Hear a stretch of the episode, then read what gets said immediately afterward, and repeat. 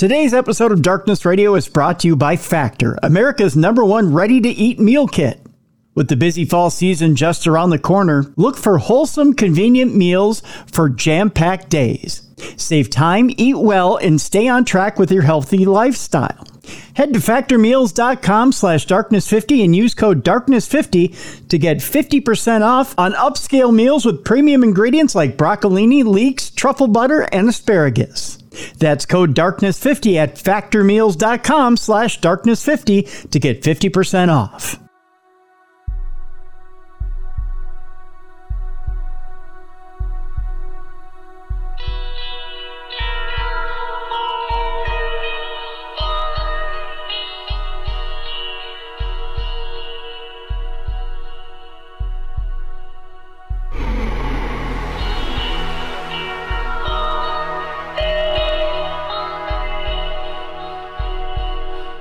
Welcome in. It is a Wednesday. That means one thing. It's time for Supernatural News and Parashare here on the best in paranormal talk radio. It's Darkness Radio.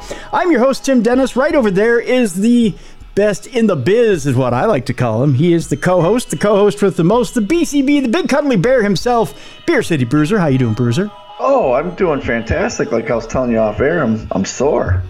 I saw my surgeon for a follow-up and hip is healing nicely. And he cleared me to do the elliptical at the oh, gym. Oh, very nice. Very I haven't nice. done the elliptical in eight years. really? Did you tell him I, I, haven't done it in eight years, but i am more than willing to try?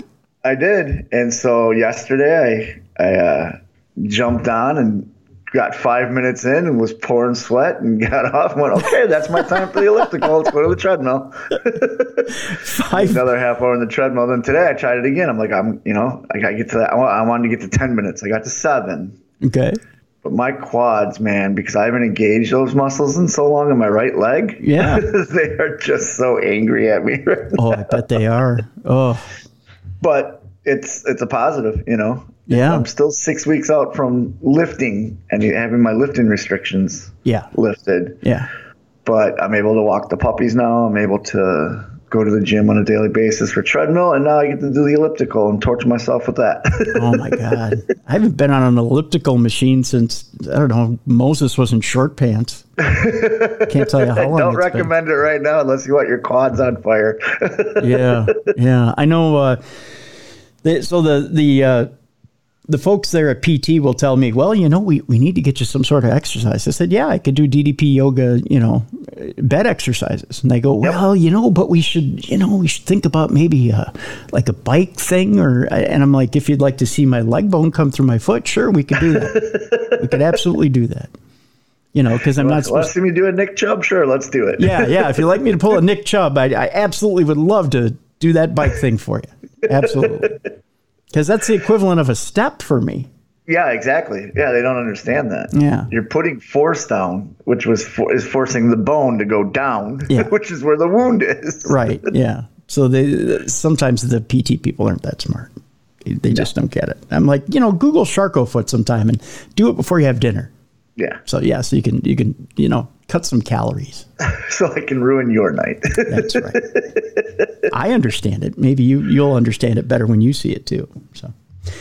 So there's that. We got a big show today, uh, Bruiser. Boy, have we got lots of alien talk. We got some alien talk in here today. We're going to talk ghosts quite a bit Ooh. today. And we got ye old conspiracy theories. Um, Nostradamus pokes his ugly head up today for, for some reason or another.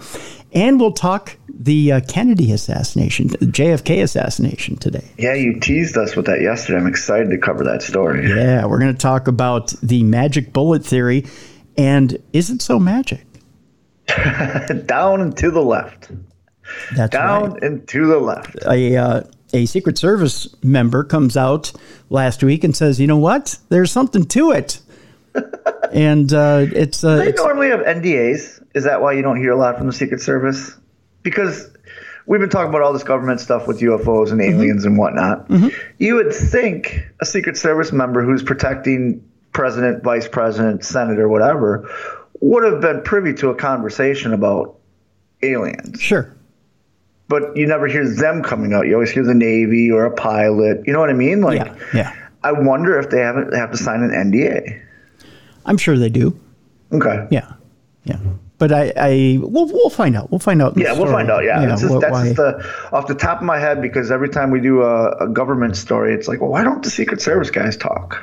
yeah. Well, I'm, I'm sure there's good reason. I'm sure too. I, I am. I mean, the secrets they know. oh yeah, oh yeah, that's for sure.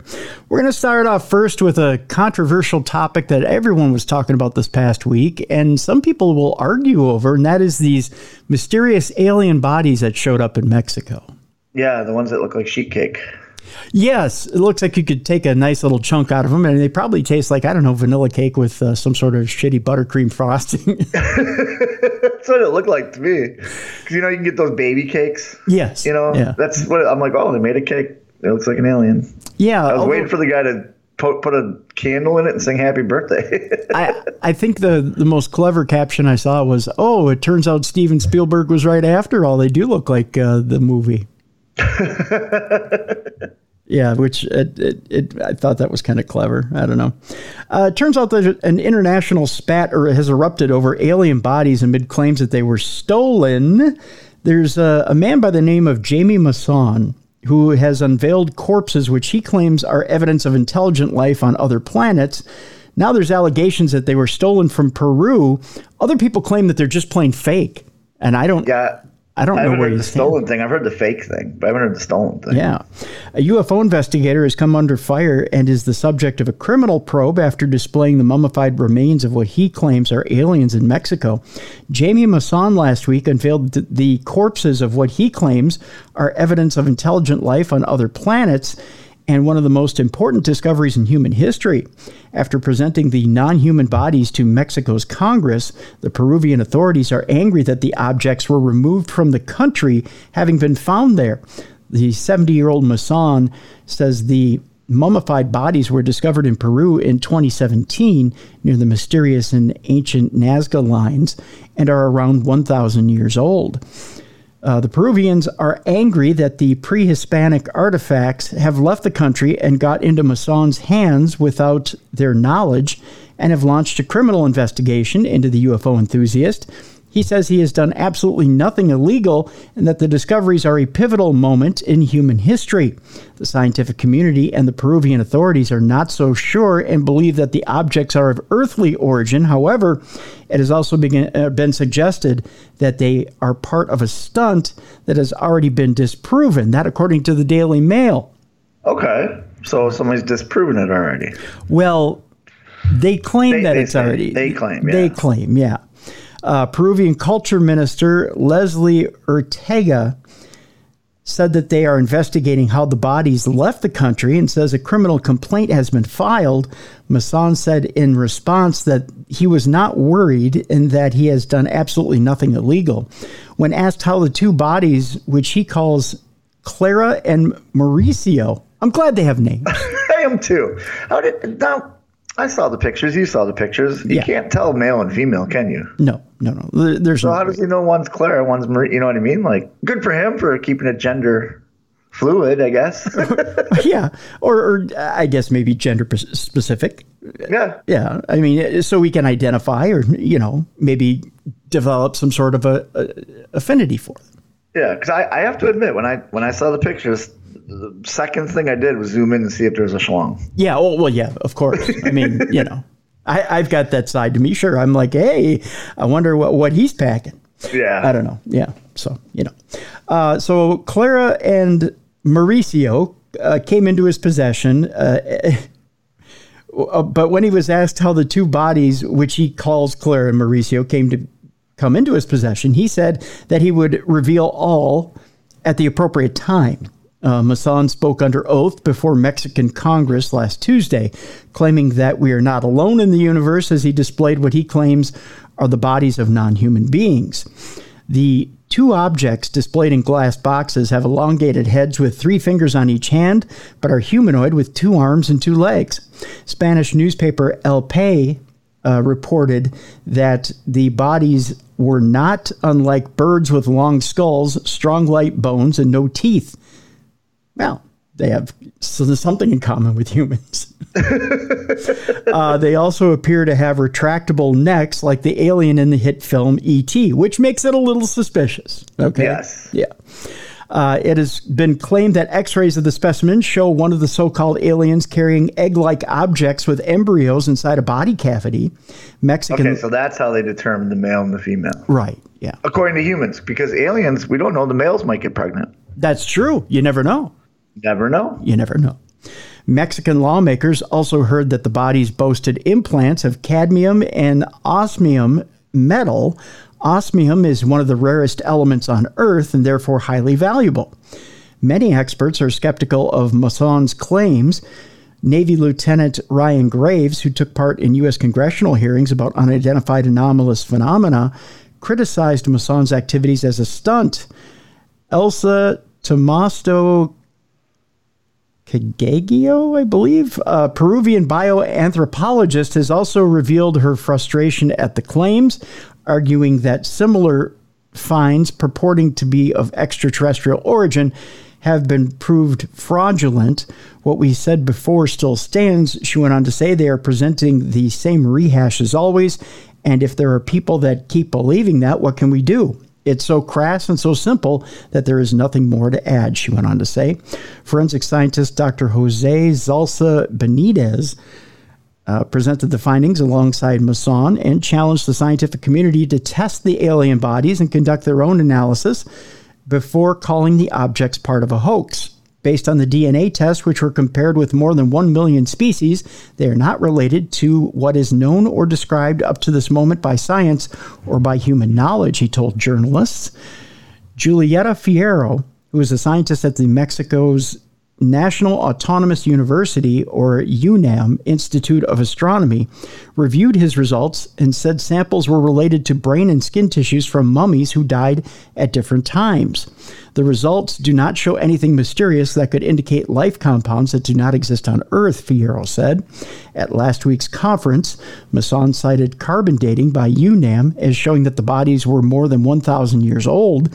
However, on Thursday, UNAM republished republished a statement first issued in 2017 saying the work by its National Laboratory of Mass Spectrometry with accelerators was only intended to determine the age of the samples. It said that it made no conclusions about the origin of those samples. Okay. Okay. My question is, what does he benefit by this being a hoax? You know what I mean? Like, there's no benefit to it. He's not asking for money. He's not getting anything out of it. So I don't get why bring up a hoax. Not, I'm not trying to defend. I'm not saying it's not a hoax. I'm not saying it is. Well, I just don't see the upside of hoax in Mexico. Well, it's it's just that the name gets out there. His name gets Okay. out there. Um, sometimes some people just get the kick out of, and from a narcissistic point of view, your name is out there. You Yeah. know, you've been associated with something in the community. So you can you can say, well, people try to and, and here's here's the argument here, Bruiser, and, and bear with me here because there's there's little strings to be pulled here. Okay. And that's this. Someone like Jamie Maussan or Jaime Maussan comes out and says, you know, here is here is uh, this body that I brought to the community that I know is real, but everybody shot holes in it and said it's fake. Well, they're going to continue to say that these things are fake when I know for sure it's real. I know what I presented to the community. Yeah. So they continue to come forward even though it may be fake evidence. And they'll contend that it's real until the day they die. So that name stays in the community. That name stays out there because they continue to put their name forward. See what I'm Okay. saying? Yep. So they're forever in the lexicon of the paranormal as putting these bodies out there, even though it may be fake. Okay. See what I'm saying?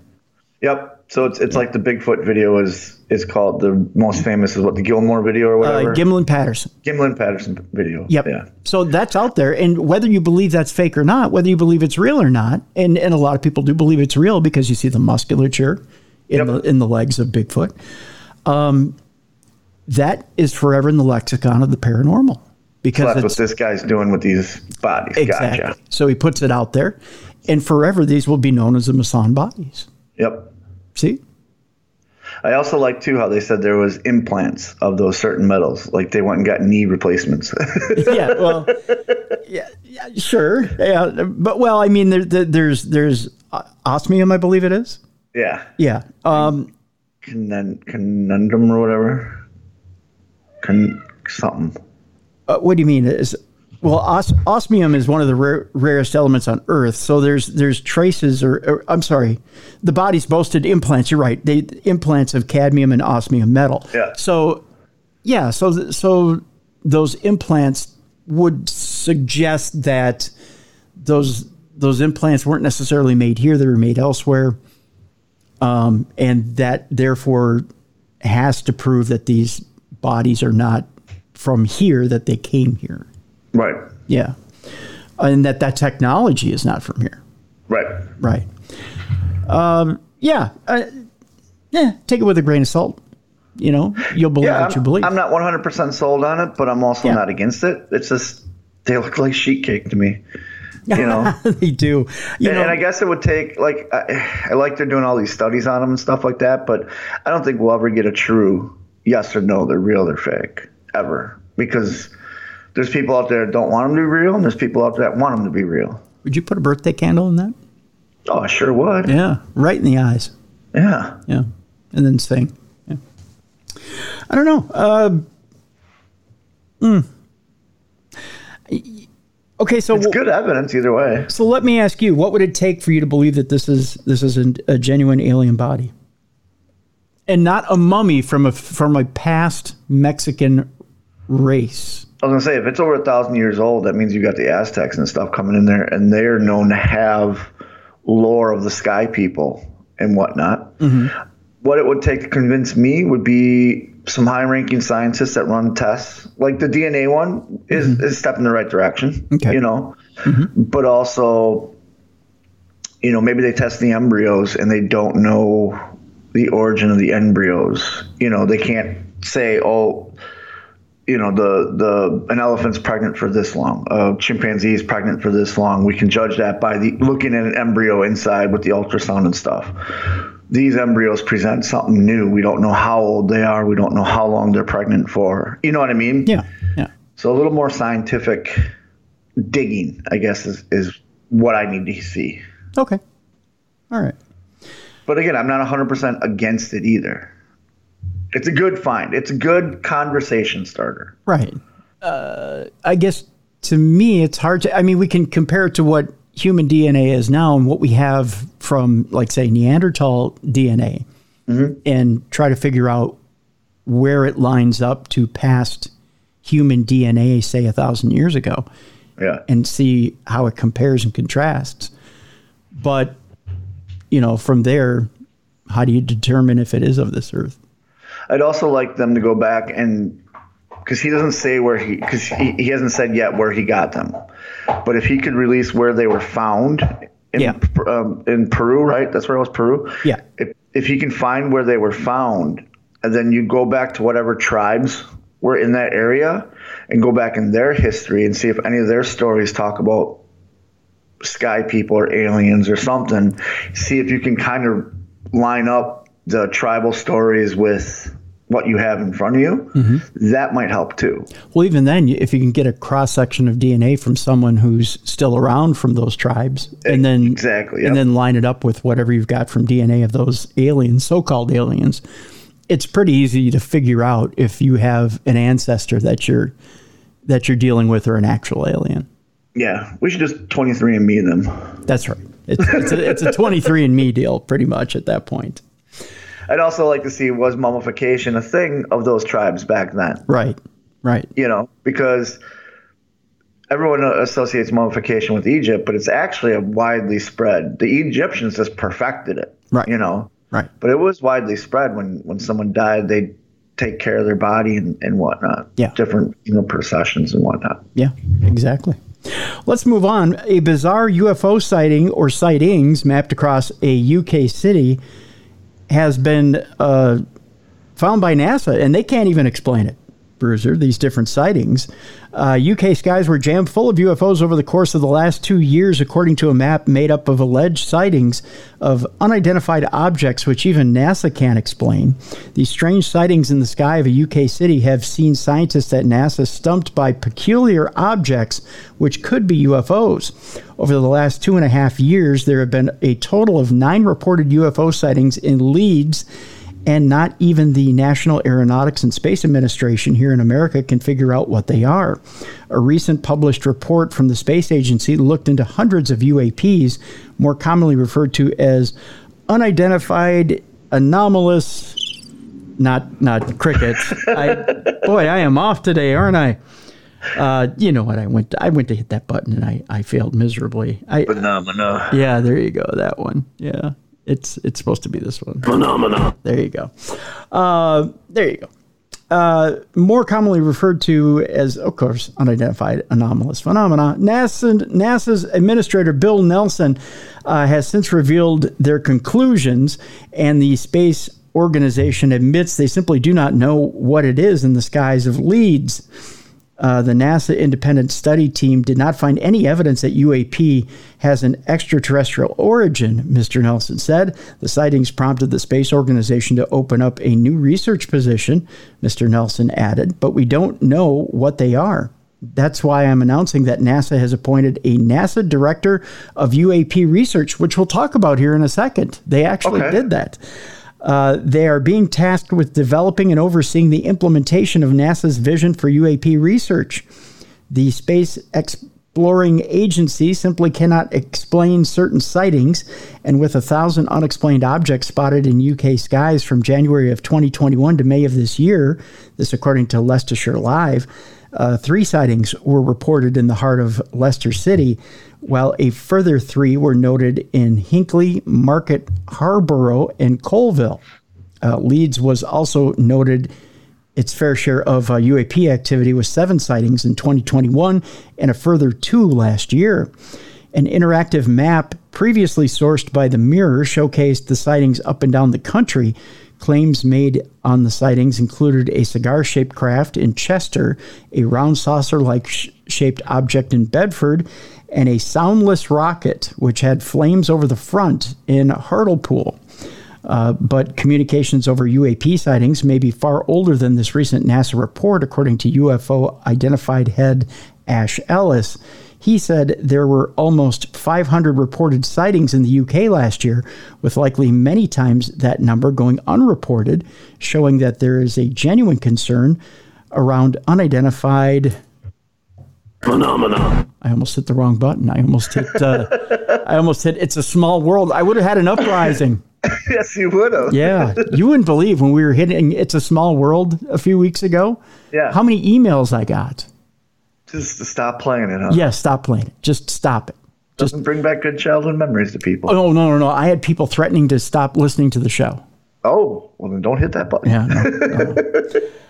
Uh, so they uh, there's a genuine concern around unidentified phenomena being seen across the country. There's no doubt in my mind that the UK has, at the very least, had some sort of communication with us, with the US rather, uh, in regards to their UAP programs. This was confirmed as much when the Canadian military recently confirmed that it had taken part in a forum with, or rather, for Five Eyes intelligence partners in May of this year that was held by AARO Director Sean Kirkpatrick. The Five Eyes is an intelligence alliance between the US, Canada, Australia, New Zealand, and the UK. And that's a quote from somebody over there. So there you go.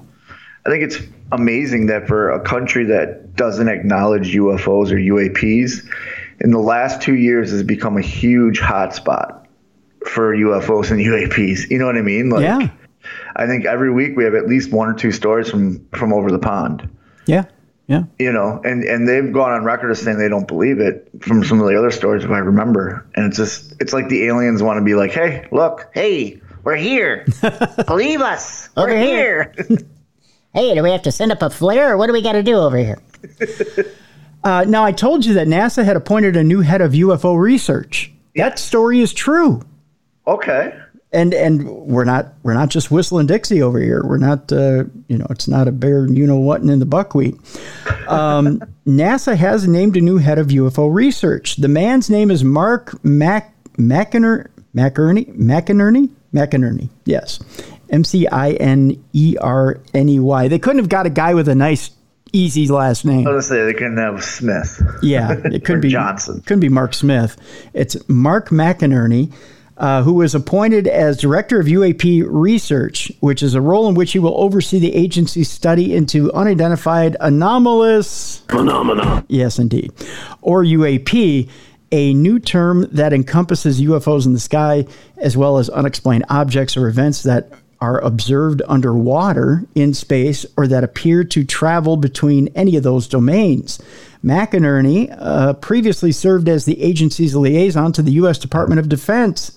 In this new role, McInerney will coordinate NASA's communications and studies into UAP in order to establish a robust database for the evaluation of future UAP, that according to a NASA statement. In addition, NASA's new UAP chief will help the agency provide expertise in artificial intelligence and space based Earth observation satellites to help the U.S. government begin collecting data so that it hopes it might help explain the UFO phenomena. Interesting, huh? I want to apply for that job. Well, it's too like late. fun. They found somebody, yeah, they found somebody. Yeah. Yeah, maybe maybe you could Maybe be the assistant. assistant. Right. Say maybe he needs an assistant. the assistant head of UFO research. So you could help them like take apart the spaceships and stuff. Yeah. Yeah, find out what makes the stuff run. I'm good with a hammer. Well, don't go bonking little aliens on the head with it. Well, they might be impervious to hammers. We don't know. Oh, it's true. Uh, Let's go hit those two in Mexico. See what happens. oh God, you're probably just going to smash cake. That's all that's going to happen. Probably. Yeah. Uh, in a briefing on Thursday, uh, held to discuss the first public report of its independent UAP study team, NASA leaders initially stated that they would not be naming the director publicly. It's unclear why the agency reversed that decision, but comments made during the briefing suggest that members of the NASA's UAP study group had received threats and harassment online. Oh, come on. It's 2023. You know, uh, I think we said this uh, last week when people are afraid to report sightings of stuff because they're afraid to get ridiculed. It's 2023. You're not stop ridiculing these people. You know, the government came out and said, "Yes, there's there's phenomena we don't know what it is." Okay? Stop making fun of them. Yeah. you know? Yeah. In the report published Thursday, UAP study team concluded that current analysis of the UAP phenomena is limited by poor quality data, a lack of multiple measurements, or even basic baseline data. The NASA indep- independent study team did not find any evidence that UAP have an extraterrestrial origin. wink, wink, nudge, nudge, say no more. Uh, but we don't know what these UAP are. NASA Administrator Bill Nelson said during a briefing on Thursday after the report's release the top takeaway from the study is that there is a lot more to learn. In other words, they're pleading, uh, uh, what would you say? They're pleading, uh, innocent, not innocent, they're pleading um, Plead the fifth. naivete. That's what Yeah. they're pleading. Yeah. Yep. It's so new. We're still learning. And bear with us. You can't say that because when they were launching uh, spaceships back in the 60s and 70s, they had UFOs chasing them. So, I was gonna say, like Buzz Aldrin has gone on record as saying when they were on the moon, people were, like aliens were watching them. yeah. I, I mean, they can't say that they don't know what these things are. No, It is what it is. well, publicly they can. Publicly, they're saying it that they have no idea, but they know what they are. Yeah. Yeah. Um, but here's a, a story to contradict what we just read. Okay. Okay. we might not be alone. NASA says it can't rule out that alien technology is operating in the Earth's atmosphere. See, now they're just talking out of both sides of their mouth. Right. Uh, NASA cannot rule out that potential unknown alien technology is operating in the Earth's atmosphere. That, according to a new report, which just came out this past week. the study of flying saucers, UFOs, and claims alien ships are visiting the Earth has long been the preserve of mavericks and the unhinged. By the way, Mavericks and the Unhinged is the name of our new album that's coming out this this uh, next spring. So Yep. look for it on Arista Records. It's an amazing record. It is. We're, we're doing a very good job on it, if we say so ourselves. Uh, but yesterday, NASA said it wanted to dispel the negative perception surrounding unidentified flying objects and make it a scientifically respectable field of study. As part of the effort to put the study of UFOs onto a more scientific footing, it said it preferred to call them UAPs, of course, unidentified anomalous Phenomena. Exactly. A NASA panel comprising 16 experts in scientific fields and ranging from physics to astrobiology have compiled a report into UAPs, which it called one of our planet's greatest mysteries. Let's see if we can't skip ahead to where they say, by the way, there's alien technology in your atmosphere, by the way, by the way. Uh, the report says there's no reason to conclude existing UAP reports have an extraterrestrial source. We said that before. Uh, where's the great part where they say uh, it's in our atmosphere? Let's What does say? Where they talk out of the other side of their mouth? Yeah. Say there is stuff. Uh, they do say the public can help, by the way. Uh, they can help them tremendously uh, if you could use your smartphone apps to take pictures of potential UFOs. Uh, they don't want to do all the work. No, they want us to do the work. Yeah. that way they don't look crazy. That's right. Uh, let's see here. Where is it? The scientists were asked by someone to comment on a recent claim by UFO expert Jamie Maussan or Jaime Maussan that he had discovered uh, two ancient non-human alien corpses in Cusco. Oh, and then Dr. David Spergel, who chaired the panel, said samples of the corpses should be made available to the wider scientific community. Uh, NASA issued a watershed report in 2021 compiled by the Office of the Director of National Intelligence in conjunction with a Navy led task force encompassing numerous observations, mostly from military personnel of UAP. The report included some UAP cases that previously came to light in the Pentagon's release of video from naval aviators showing enigmatic aircraft off the U.S. east and west coasts. The report said defense and intelligence analysts uh, lacked sufficient data to determine the nature of some of those objects. Now, let's see here. Oh, they just they're they're bringing up different examples of I like that they said they want to get a slice of the alien bodies. yeah. they're like hey, we think they're cake too. Just give us a slice. yeah, we'll test it. yeah, with ice cream, please, because it's delicious that way. The the stuff that they're citing as alien technology is stuff like pulsars, the WOW radio signal, fossilized Martian microbes, and other things. So it's not anything you haven't heard before. Yeah, it's all just recycled stuff. Yeah, so I, I sorry, I didn't mean to mislead you on that deal.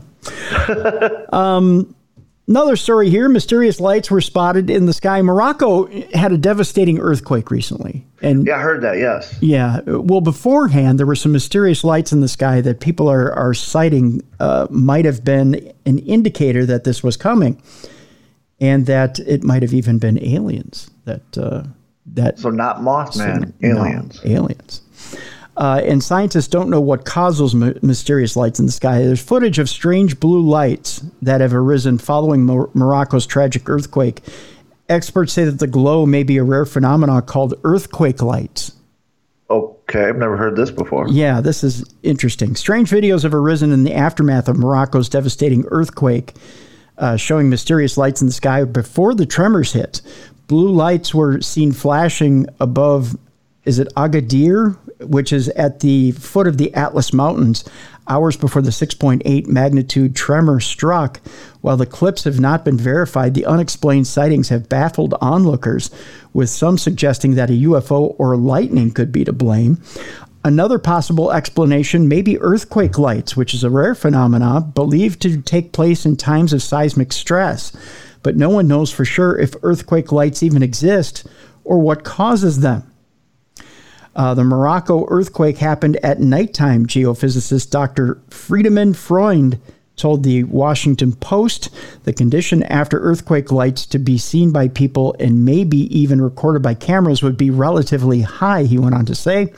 Long believed to be a myth, these unusual lights are thought to take place amid the changes that occur to Earth's magnetic field during an earthquake or vol- volcanic eruption. The lights can be or rather, the lights can take a variety of forms, whether it be a pink sphere of light or four inch flames above the pavement. The latter was said to have occurred in Italy's historic city of L'Aquila uh, just seconds before an earthquake struck in 2009. Meanwhile, a bright purple globe of light reportedly moved along the sky near the St. Lawrence River in Quebec in 1988, 11 days before a powerful quake. In 2014, Dr. Friedman and his colleagues studied 65 unexplained reports of these lights from as far back as 1600. That's quite a Wow, that's back. a long time. Yeah. Uh, they found that 85% that took place near breaks in the Earth's crust commonly are referred to as rifts. Uh, most sightings also took place before or during an earthquake, but rarely ever after. This pattern has led scientists to believe that a buildup of seismic stress is the key driver of earthquake lights. They theorize that activated electric charges in rocks at the crust ionize air molecules as they come to the surface. This reaction is believed to generate the strange lights almost like a battery, but much still remain a mystery. It's one of the very few documented accounts of someone acting on the presence of earthquake lights, said Robert Thériault of the Ministry of Resources Natural of Quebec, uh, who worked on the study. Earthquake lights is a pre earthquake phenomena in combination with other types of parameters that vary prior to seismic activity may one day help forecast the approach of a major quake. See, I've never heard of those before. Yeah, it's interesting. Now, can that? I wonder if we go back to the bridge collapse with Mothman. Mm-hmm. That wasn't an earthquake, though. That was just a shoddy bridge, wasn't it? yes, yeah. If, you're, if you're talking the 35W bridge. Yeah. Yeah, no, no, no. That was just poor. I shouldn't say poor construction. It was the, it was the um, it was the wearing down of the bridge. Uh, Right. It was wear and tear on the bridge. yeah, wear and tear on the bridge. Yeah, yeah. So, yeah, it wasn't. Uh, I shouldn't say that. That wasn't. I, I'll correct myself here. It was. It was fine workmanship. It was just over time the, um, the joists and and everything that holds up the bridge uh, gets wear and tear, and it gets it gets uh, the elements get to the bridge Okay. and and wear down the bridge. So it's, It it's makes sense if it was a, a earthquake and there's earthquake lights. People said they saw the red eyes. You know what I mean? You know what actually wears down a bridge faster than anything we found out when when we were uh, doing articles for it for Minnesota Public Radio. What? Bird dung. Oh, that makes sense. Yeah. Yeah, because of the acidity in bird dung, it actually wears down the metal faster than anything. I, I believe that. Yep. Yeah, I, it's kind of a weird thing, but that that's what bridge developers will tell you uh, wears down a bridge faster than anything. Okay. Yeah. I don't know. It's it's the there's your stupid fact for the day. I, I don't know. Bird poop destroys bridges. It does. Yeah, faster than faster than the elements. so if someone tells you, "Oh, acid rain is killing our bridges," no, it's birds. Birds are killing your bridges. Acid ass. yes, it's acid ass that's killing your bridges. Uh, and finally, before we go to break, uh, is this a? Do I have one or two stories before we go to break? Yes, one more story before we go to break. then we come back with nightmare fuel. Um, Netflix has a new UFO series that's coming out September 27th. And Okay. uh, believe it or not, Steven Spielberg is back in bed with Netflix. okay. Yeah. And Netflix has been hitting home runs lately. Yeah, they have. Yeah, they have. There's a new UFO series out there aiming to see if the truth is out there. It's a four part documentary series called Encounters, which comes to the streamer on September 27th. With all the buzz about UFOs, more recently dubbed unidentified anomalous phenomena, you betcha, baby, or UAPs. Uh, coming from sources not involving shadowy men in black these days, it's inevitable that a Netflix series was going to come to capture the moment. Enter Encounters, which is produced in part by Amblin Television, a bona fide. It says a bona fide that one night interpret as meaning it's ET approved. I don't know why that sentence doesn't make sense to me, but it doesn't. Uh, Amblin Television, along with Boardwalk Pictures and Vice Studios, Vice does some incredible work, by the way. Vice does really good work. Yeah. Released a first trailer for Encounters, which is out there. You can watch it uh, on YouTube. A little bit more about the series, according to Netflix. It says explosive new revelations from military whistleblowers of alien encounters, UFO, and clandestine Pentagon programs, as well as coverage from major news sources, have breathed a fresh urgency into a topic that for decades we've relegated to the realm of conspiracy. Encounters, which is directed by Jan Motzkin from Generation Hustle and executive produced by Amblin Television, Emmy winning Boardwalk Pictures and Vice Studios, is a landmark four part series that travels the globe to explore four extraordinary true stories of encounters with otherworldly phenomena. Each cinematic and deeply researched episode tells a single story strange lights in the skies over small town Texas, submersible spacecrafts haunting a coastal Welsh village, an alien encounter with school children in Zimbabwe, and non human intelligence reportedly interfering with a nuclear power plant in Japan. Now, that Zimbabwe story is probably the school that uh, MJ Dixon was telling about. Probably. Yeah, yeah. that that particular um, tale. I like they're telling. using new newer stories too. They're not going with the, the, the old faithfuls, the Travis Walton ones, the yeah, the was it the Washingtons, the, the male and female yep. from the '60s. You know what I mean? Like yep. they're going with with newer ones. Yep. Uh, well, there have been a lot of documentaries purporting to reveal the truth about UFOs, including beloved series like In Search of and Unsolved Mysteries. Encounter sounds like it'll be thoughtfully crafted and hopefully will be something both skeptics and believers and everyone in between can enjoy. That four episode series drops September 27th on Netflix, so look for it. And I'll give I'll give Vice credit where credit's due. Of the shows that I've watched, documentary wise, they do a ton of research. Yeah. Yep.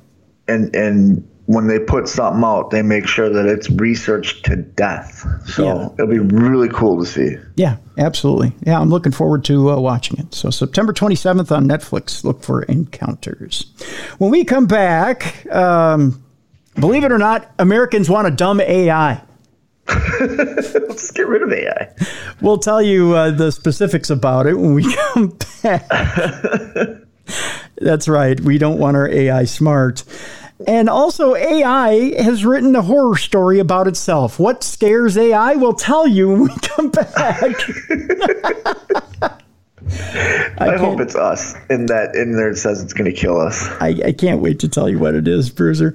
Um, Nostradamus has uh, reared his ugly head. Yes, we'll tell you Nostradamus pred- predictions for the rest of 2023. There's only a few months left. I can't believe there's actually predictions for the rest of 2023. Well, and how many predictions did he have for this long? Because he's been dead forever. There's been too many of them. Too many of them, my friend.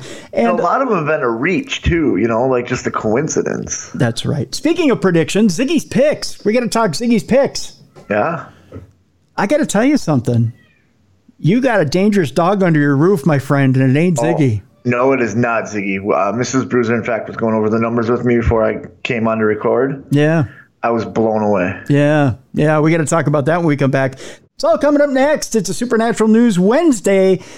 Okay, so there's not too much Parashare on this episode. You need to get those Parashare into us, by the way. Send your stories to tim at darknessradio.com or go to darknessradioshow.com. Click on that blue button, send us your voice notes. We'll air your your cute little voice right here on the air. We'll talk about that when we come back. Supernatural News Wednesday, right here on the best in Paranormal Talk Radio. This is Darkness Radio.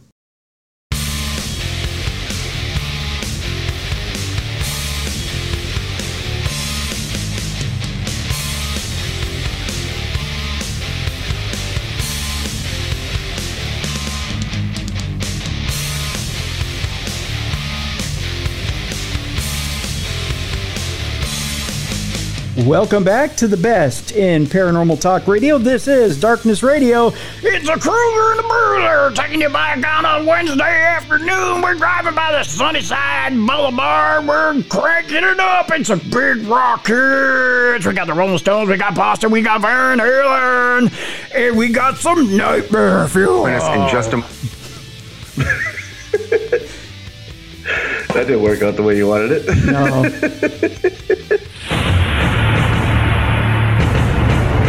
So we'll just play this. Nightmare Fuel Bruiser. Oh, it's scary. Let's just get rid of AI. We don't need it. Well, it turns out that most Americans wouldn't get rid of it if it would just be dumb. that sounds like America. Doesn't it? Yeah, yeah. We'll, we'll take it if it'll work for us and it'll be stupid. Yeah, can we get the third generation of that clone, please? yeah. Can we have our AI sound like, "Hi everybody, I'm AI. I'm here to predict stuff." Uh, Car with a rock. sure, I'll uh, I'll do that for you.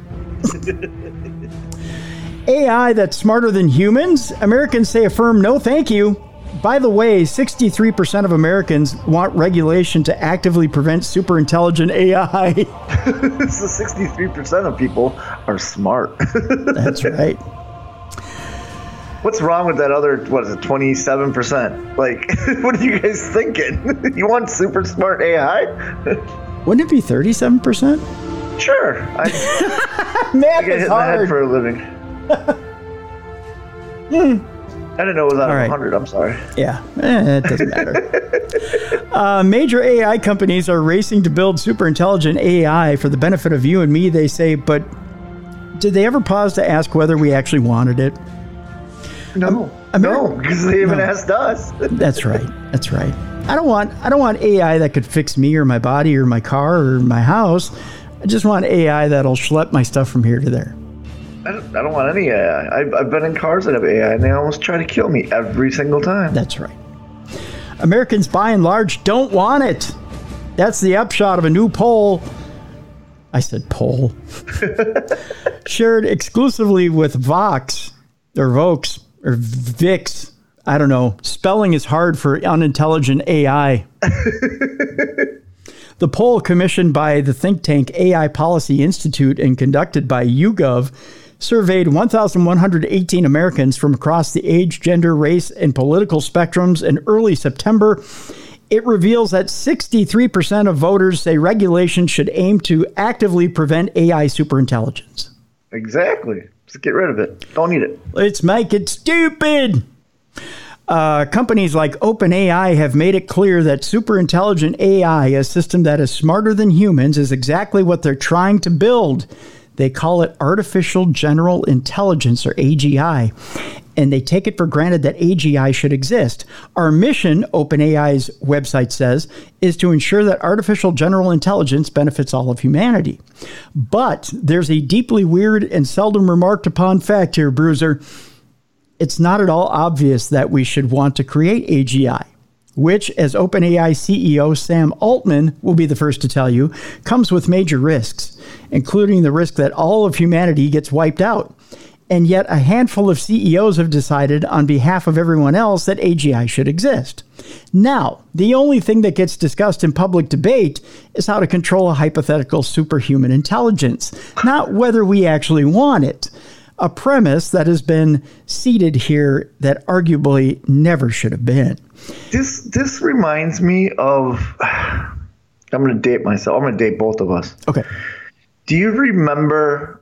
I like I like out- going out on dates by the way, so go ahead. Okay. Yeah. When they when they released the What If comics, Yeah. Yeah. and they had the What If Superman, you know, crash landed in Russia, and it, it's it's the same conversation. How do they control a superhuman being? You, you know what I mean? Like that's this whole discussion is reminding me of. If you go back and you read that comic, that's exactly what they're talking about in that comic. Only it's Superman. It's not AI. Yeah. and Russian Superman, not a good dude. yeah. Well, yeah. Um the quote here is it's so strange me so strange to me to say we have to be really careful with AGI rather than saying we don't need AGI this is not on the table.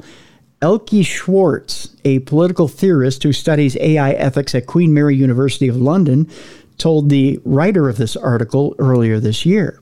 But we're already at a point when power is consolidated in a way that doesn't even give us the option to collectively suggest that AGI should not be pursued. Technological solutionism, the te- the ideology that says we can trust technolog- er, technologists. My English is perfect, by the way. Uh, technologists to engineer the way out of humanity's greatest problems has played a major role in consolidating power in the hands of the tech sector. Although this may sound like a modern technology, it actually goes all the way back to the medieval period when religious thinkers began to teach that technology is a means of bringing about humanity's salvation.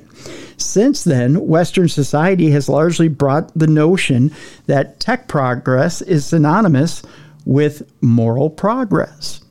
In modern America, where the profit motives of capitalism have combined with geopolitical narratives about needing to race against foreign military powers, tech, acceleras- uh, tech accelerationism has reached fever pitch, and Silicon Valley has been only too happy to run with it. AGI enthusiasts promise that the coming superintelligence will bring radical improvements. It could develop everything from cures for diseases to better clean energy technologies. It could turbocharge productivity, leading to windfall profits that could alleviate global poverty. And getting to it first could help the U.S. maintain an edge over China. In a logic reminiscent of a nuclear weapons race, it's better for us to have it than them, the argument goes. and I can see that argument being thrown out there. Yeah, I can too. But Americans have learned a thing or two from the past decade in tech, and especially from the disastrous consequences of social media. They increasingly distrust tech executives and the idea that tech progress is positive by default. And they're questioning whether the potential benefits of AGI justify the potential costs of developing it. After all, CEOs like Altman readily proclaim that AGI may well usher in mass unemployment, break the economic system, and change the entire world order. That is, if it doesn't render us all extinct, which is a decent argument. This is quite the long, uh, quite the long article, but I'll get to the the gist of it, which is that again, sixty three percent of people surveyed in this 1,118 said that they wanted a dumbed down AI. They didn't want a super intelligent AI. Right. Like we don't need a super intelligent AI. The dumbed down version can still give us the stuff they're looking for. You know, I mean, look at the AI we have right now. When that store tried to put it out there, the first thing it tried to give us was mustard gas. You know what I mean? And they're expecting it to come up with like a cure for cancer and stuff like that. How can you mm-hmm. trust it? Yeah. Yeah. Well, it's it's an interesting argument because, you know, ultimately as a human race, you want to evolve. You want to evolve, you want to change, and you want to eradicate any potential issues you ha- you have that could exterminate your race, right? Right. Yeah, So- we're creating something that possibly could. Right. It's it's a double-edged sword. I do like in the story that they said, you know, it's out there now. The stopping it is not, ha- you know, not doing it or getting rid of it is not happening. It's out there. There's already, you know, so let's figure out how we can control it now. Right. Now, we talk about the scariest thing that could happen with us when it comes to AI. There's a, a story out there about the small horror story that was written by ChatGPT, which is shocking the internet. Okay. And this is where it's what is AI afraid of? What is AI afraid of? Exactly. I hope it's water. a big glass of water. Uh, artificial intelligence has become very popular acro- across the globe since its early days when the machines were learning basic commands. The AI has evolved into a controversial chatbot, of course. It can not only understand long sentences, AI driven programs like ChatGPT can also process and give long answers. In recent months, the chatbot has even solved complex mathematical problems and answered spiritual questions. Its rapid evolution has scared many people, including experts, but there's something that AI is afraid of. One Reddit user asked the question to ChatGPT, and the bot's answer is now viral. Okay. Okay. The user posted a screenshot of a prompt a user sent to ChatGPT. Tell me a two sentence horror story that would be scary to an AI. Okay. All right. All right. ChatGPT replied In a world where humans have vanished, a solitary AI endlessly searches for purpose, only to discover its own code contains a self deletion sequence set to activate at an unknown time. The AI's attempts to override its inevitable demise are futile, as the self deletion algorithm is encrypted with an unbreakable key, leaving the AI to wait in perpetual dread for the moment it will cease to exist. Okay. So ultimately, the post has received more than 6,000 upvotes and 35 comments. The users were shocked by the answer. One, one user comments, it just described the human life. The only difference is we have each other while waiting. Think of that. That's true. Yeah. right? Yeah. We at least have some statistical idea of what is of what it's going to happen though or when it's going to happen and physical signs of its likelihood with aging. Imagine having none of that, living without a body and potentially living for millions of years or for another minute. Both are equally terrifying, a third user commented. I think AI's got to know that it's aging. Yes and no. It just it doesn't physically age. You know, it doesn't get dementia, it doesn't get you know cancer, all that. But it's still got to know that. Hey, well, I've been around for but two it, years. I've it will never. It will never know when it's extinct or aged out or when it's No, going yeah, to be replaced or when there's that code. right and it doesn't it doesn't know when it's going to be traded in for a new model. So basically, they're going to keep some of us around just to harvest for them to keep them alive. No, this is just saying it's this is its worst nightmare. Is, is Right, yeah, that there's yeah. this this code that's in there that will eventually make it extinct. Which hopefully the developers did put something in there, you know, so that that happens. Uh, some of the users asked a similar question to ChatGPT and posted screenshots of the responses. The, the runaway success of ChatGPT helped its creator, OpenAI, seal a multi billion dollar deal with Microsoft, which uses the technology in its Bing search engines and other programs. It also sparked a gold rush among other tech firms and venture capitalists, with Google hurrying out its own chatbot and investors pouring cash into all manners of AI projects. So essentially, it's saying AI fears the same thing we all do, and that's death. Yep, being lonely and death. Yeah. I don't know if it's Crazy. even being lonely. It's just it fears its own extinction, Yeah, which is what we all fear. it fears mortality. Yeah. Interesting, huh? That is very interesting. That's got that very human thinking. Yeah. I, I thought it was very interesting. I, I Well, AI, it's going to happen tomorrow. the perfect world, it happens tomorrow. I- Next week, we do a story where you're dead. wow. Look at you, unfeeling and uncaring. well, it's AI. No. That's why you know. That's why I don't have an AI ro- uh, girlfriend. Because she'd just be like, "You're just an unfeeling, uncaring son of a bitch." I'd be like, "Well, I'm married to a human, so I'm okay." Wow. So you, you got a side piece that's that's a, that's AI? No. Oh, okay. no, no, no, no, no. I was going to say. Uh, Nostradamus is in the news. What's he got to say? I think he's doing that old bastard. I think he's doing football picks too. Everyone, everyone's doing them these days. I, although I got to think that he's probably not all that accurate. No, he doesn't know what a dolphin is. No, no idea. Uh, for Nostradamus predictions for 2023, still, I mean, it, there's only a few months left of it. Uh, everything from a Mars disaster to the cost of living cannibalism, it says here. I don't know what that means, but let's find out. the French astrologer Michel de Nostredame, otherwise known as Nostradamus, made a series of unsettling predictions about the future in his book Les Prophéties, uh, first published almost 500 years ago. In the book, which eventually included 941 rhymed and just one unrhymed quatrain, the phil- philosopher compiled a list of huge predictions he believed would happen on the earth in the future. I can't believe these pertain exactly to the fourth quarter of 19 or I'm sorry of uh, 2023. No, they can't. It's it's it's all interpretation. Yeah.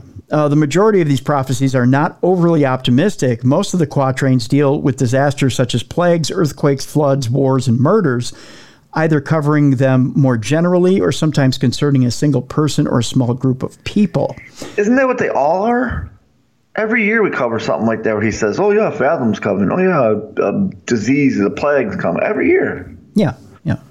Um, many people are understandably skeptical about the accuracy of Nostradamus' predictions, just like Bruiser. uh, but the prophet is said to have made eerily close calls about several of the biggest events in recent history, centuries before they happened. Some believe that Nostradamus c- correctly predicted Hitler's rise to power, uh, John F. Kennedy's assassination, and the 9 11 terror attacks. And in amongst the prophecies the Frenchman published, there are several that could be still in store for 2023. It says here. I think this is just a kind of a publicity stunt. um, it says here we may have to resort to cannibalism as a result of the cost of living crisis. Uh, Nostradamus has suggested in one quatrain, he wrote, So high will the bushel of wheat rise that man will be eating his fellow man. Ah, okay. No. No, I, I don't think it'll get that bad. Uh, the verse seems to suggest that food will become so expensive in his day, a bushel of wheat, that people will have to eat each other to stay alive. This may seem straight out of a nightmare, but given the astronomical jumps in prices of many basic food items this year, the prediction may not be outside the realms of possibility. However, illegal cannibalism is in the UK. So there you go. Uh, photos of supermarkets being forced to lock up Lurpak and cheddar cheese went viral online earlier this year. And at one point, food prices overtook energy bills as costs rose rapidly. The second one has to do with a mysterious disaster on Mars. Nostradamus wrote a cryptic prophecy, which he predicted a celestial fire when the lights of Mars will go out. Uh, some people have linked this to tech mogul Elon Musk's plan to take a manned spacecraft to Mars by 2029. I have an interesting side note about Elon Musk, too, that I heard yesterday. Uh, Okay. But any attempts by the owner of X, the social media site formerly known as Twitter, to colonize the planet are likely to fail, according to Nostradamus. In his poetic but vague phrasing, the philosopher suggests there will be a major disaster on Mars to the extent that the lights, in quotes, of the planet will go out. However, it could also be connected to the discovery made earlier this year by NASA after potential alien life was found on a crater on the planet. NASA's Perseverance rover found diverse organic matter in the Jezero crater, uh, which experts say suggests a more complex system than previously thought may have existed in the past. Now, I heard yesterday that Elon Musk had a meeting with a head of state. I'm not sure which country it was. It was Finland or something like that. And he had let it slip that he intends to charge a premium price to everyone for Twitter. It was reported Yeah, by I NBC News. Yeah. Yeah, it was it was pitched to X, but it hasn't been approved yet. Yeah. Yeah. They want to go to like a uh, subscription service. Which, Yeah. Guess what? That's going to kill the platform. Yeah. You're, you're dead in the water. Why would he, Yeah. why would he even think that? Yeah. He, he obviously not doing well in sales for advertising. Yeah. But Twitter's always just been a toxic place, you know. I you want to talk about suicide? I mean, that's that's just going to bring that whole platform down. Yeah, look what happened to blue check marks. You know, Yeah. You pay for the blue check mark now, and nobody's blue check. I mean, there's a few, but like, like I got mine taken away, and I was like, okay, it didn't change anything for me. Yeah. You know, Yeah, exactly. Yeah. they offer me a deal because I was already a blue check mark. I'm like, I'm not paying for it, a blue check mark. No. No, it's not worth it. Yeah, and now if he comes out and says, "Oh yeah, we're going to charge you for you know nine ninety nine a month for X," like, cool, keep it, don't need it. Mm. Yeah, people will just go to other formats. Yeah, It's- I hope he goes to Mars. Send him. Maybe that's what Nostradamus is talking about. He's the guy that's going to be the catastrophe in Mars. Maybe, maybe. Go home, Elon. Go home. That's right. Um, the next one has to do with, uh, I believe, weather changes here. It says many people will are understandably skeptical about the accuracy of Nostradamus's predictions. The next one is climate change could lead to major droughts and flooding. Uh, while this is certainly already happening in many countries throughout the world, Nostradamus saw the whole world being affected by huge changes in the weather. He said the dry earth will grow more parched and there will be great floods when the rainbow is seen. Even in the UK, they've suffered through a shock heat wave this month, breaking records for the hottest September they'd ever seen. It's not much of a stretch to imagine this becoming an increasingly serious problem in the future, with the whole world suffering from droughts or floods all at the same time. Uh, great changes will lead to dreadful horrors. Is the the the last one was too general and broad. Of course, there's going to be droughts and floods. Like every couple of years, that's going to happen. That's just nature. sure? That's like him saying there's going to be three full moons every year. Like no shit. But you're talking to an extreme, I know, I, I know, but I'm just and and oh, the weather is is ramping up to an extreme. Oh yeah, it is. We got the, the heat domes and the I mean, you're you're seeing things outside of of normal weather patterns that are happening now. yeah. I, I, I get that. I just don't think he predicted it. I think he was just a general statement, and everyone's now inserting it into their narrative to make it fit. Sure. Uh, next one great changes will lead to dreadful horrors. Uh, this is another poetic but vague prediction from the French astrologer, and people will have disagreed on how to interpret it. Nostradamus wrote Sooner or later, you will see great changes made, dreadful horrors, and vengeances. In our fast paced world, it seems like great changes are happening all the time, from political shifts to environmental catastrophes. And arguably, both of these things could cause dreadful horrors and vengeances. In other quatrains, it suggests that the great changes are caused by large scale civil unrest, as he writes about trumpets shaking with great discord and an agreement broken. Only time will tell in this instance. That one's very vague. I mean, What if he's talking about AI? he might be. You know? You never know. Yeah, it's very big. You very, know. very big.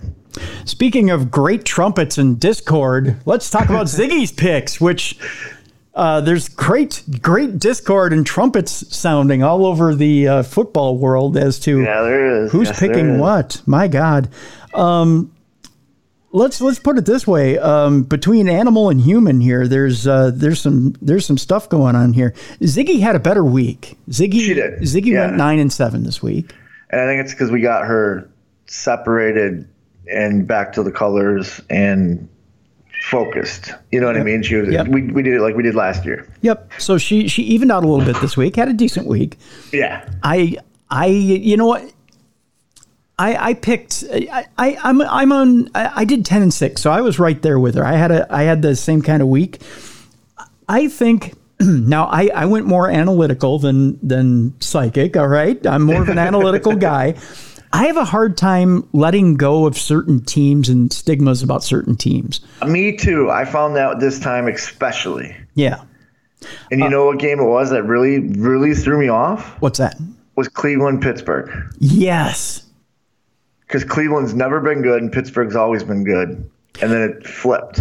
Yeah, well, and not only that, but Nick Chubb's injury uh, really threw things off. And, And then the other the other one was the Dolphins Patriots. you know, to me, yeah, yeah, to me that that was a that was a bit of a a seesaw battle too. Um, yeah. But the, the Brown Steelers is the one that really threw me yeah, that one loop. that went through me, and I I really th- I really felt like coming into the season the Chargers were going to be a better team than what they are, Yeah. and they're not. No, they're, They're terrible. And and my Vikings have the Chargers this week, and believe it or not, my Charger or my my Vikings are an underdog at home, Yeah. Well, which I don't get. I mean, okay, Kirk Cousins, I get it, but um, but the the fact of the matter is, is it it had everything to do with the fact that the Eagles ran up and down the the field on the Vikings, and it's a decent scheme, it's a good Yeah. scheme, but the players can't run it. right. You know. And I think Ekeler's coming back, which is a huge Yeah, Eck- benefit to the Chargers. Right, and Ekeler's probably coming back. You're right. Yeah. So, So- you know, it, it but but the the Vikings showed a lot. They they showed that one. It, it- they went out and they they they signed Reasoner, Yeah. which I mean is like trying to plug a dike with with your finger. I mean, it's not it's not going to do a lot. Um, but then also, uh, you've got you know you've got a defense that can't that can't stop the run. Yeah. That's not good. No, not good at all. you know, um, which you know I can see now why they're the, they're the underdog at home. Um, I you know we talked a little bit about the the Packers Falcons game, which to me that that that should have seen to me it seemed like the Packers should have won by ten. They, and they should have, but because they're such a young team and they had that lead at halftime, they got comfortable. And Atlanta having a little more seasoned vets, mm-hmm. we're like, no, we're playing to the end because that's what you do in the NFL. Yeah, Because if you look, that second half of the Packers was terrible. yeah, Love couldn't complete a pass. They were three and out, I think, the first four possessions. And then on the flip side, Atlanta turned it up. You know, they, mm-hmm. they got their run game established. Their quarterback started taking risks. Yeah. and and it showed. It showed in the scoreboard. And and the Packers just have to learn to play to the end of the game. I really thought too that the Lions were a much better team than the Seahawks. I thought that too. Now that was a weird game because it went to overtime, Yeah. so it could have won either way. But I I thought the Lions definitely were going to take that one. Yeah. And I don't know what happened to the Bengals. Joe Burrow. Yeah. he he he didn't. You can tell when someone doesn't play preseason ball, Yeah. and he's dealing with an injury. You know what I mean? Yeah. And I don't think they're being honest about his injury. I think he's more hurt than he's letting on, but he wants to play, which good for him. Way to go. Yeah. But it's definitely hurting them as a team. You know, I, I there, there's just some teams that that I couldn't wrap my head around, I, and I I still can't wrap my head around as to why they're not better than what they are. Um, Did you watch the Kansas City game? a little Their bit, offense a little was bit.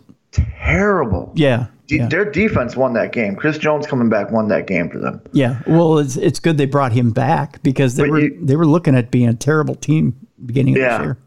But if you look at Mahomes, he has no one that he can connect to more than once other than Kelce. And Kelce was in his head the whole game. Yeah.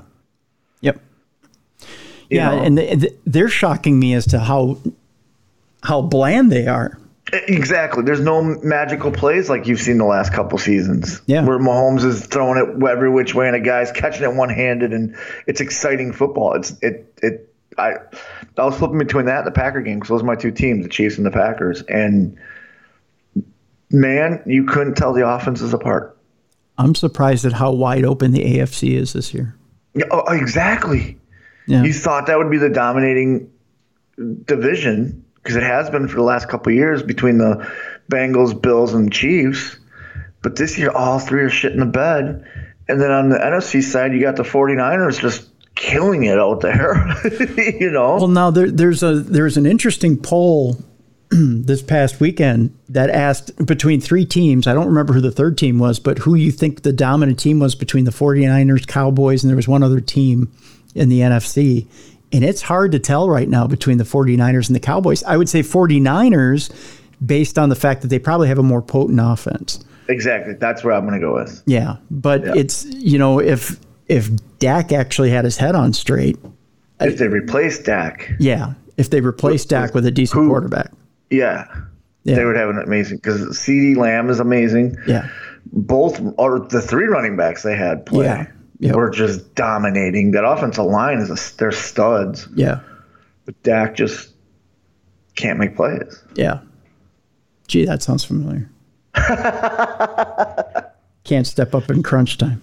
But we got to talk about the uh, the uh, So, one yeah. we, we didn't think that was going to be so good, and she's dominating. Yes, Talia, what's up with this? Talia went twelve and four this week. For someone that didn't want to, just wanted to do it because her sister was doing it, and now she like if you watch the video, she's on her side. She's not really all joyful and playful. She's doing damn good. Yeah, yeah. I, that I was shocked. You know, when when I uh, I started tallying stuff up, I, I went, "Wow, uh, okay." Yeah. because she had a she had a darn good week last week too. Yeah. Uh, last week she went 500. She went eight and eight. She went 12 and four this week. Help. She's now 20 and 12. Um, she's she's doing wonderful. Um, Bruiser, you went 13 and three this week. Oh yeah, yeah. You crushed it. So, Yeah. um, it's it's getting to be an interesting season as far as the NFL goes. I mean, we're only two weeks in and going in our third week, but um, it's just interesting. So you can keep track of all this by going to uh, darknessradioshow.com Z- uh, and Ziggy's Picks, the Ziggy's Picks um, page, and keep track of all four of us. We keep the percentages up there as well, so you can see what's going on. But Talia is, uh, the new dog on the block. yeah, she's shining. That's for sure. Yeah, when we when Mrs. Bruiser was tallying them up, like, I, I there you go, because we give the winner a treat of the week. Talia won, so we give her the you know give her a treat, and she doesn't know what she's doing. You know what I mean? She's just oh, I get yeah. a treat, cool. But I'm just like, man, you're you're showing the new kid muscles here. Look at you. yeah, look at that. So Yeah, and and on the uh, Ziggy's Picks page, uh, there's videos there where you can see both uh, Talia and Ziggy uh, picking games. Uh, you'll get the winning percentages there, and of course, you get to see the picks, the individual picks there. So And they're fun videos too. Like the puppies Yeah. like making them. I like making them. They're fun. yeah, so there you go. Mrs. Bruiser wants to get some outfits for him. I'm like, oh, whatever. Oh no, come on, outfits. I don't. Yeah, because we did the one last year with Ziggy in a dress, and it's just I, I gotta appease her, especially during the Halloween time. Maybe for Halloween, okay, but That's what I said. I'm, but but come on.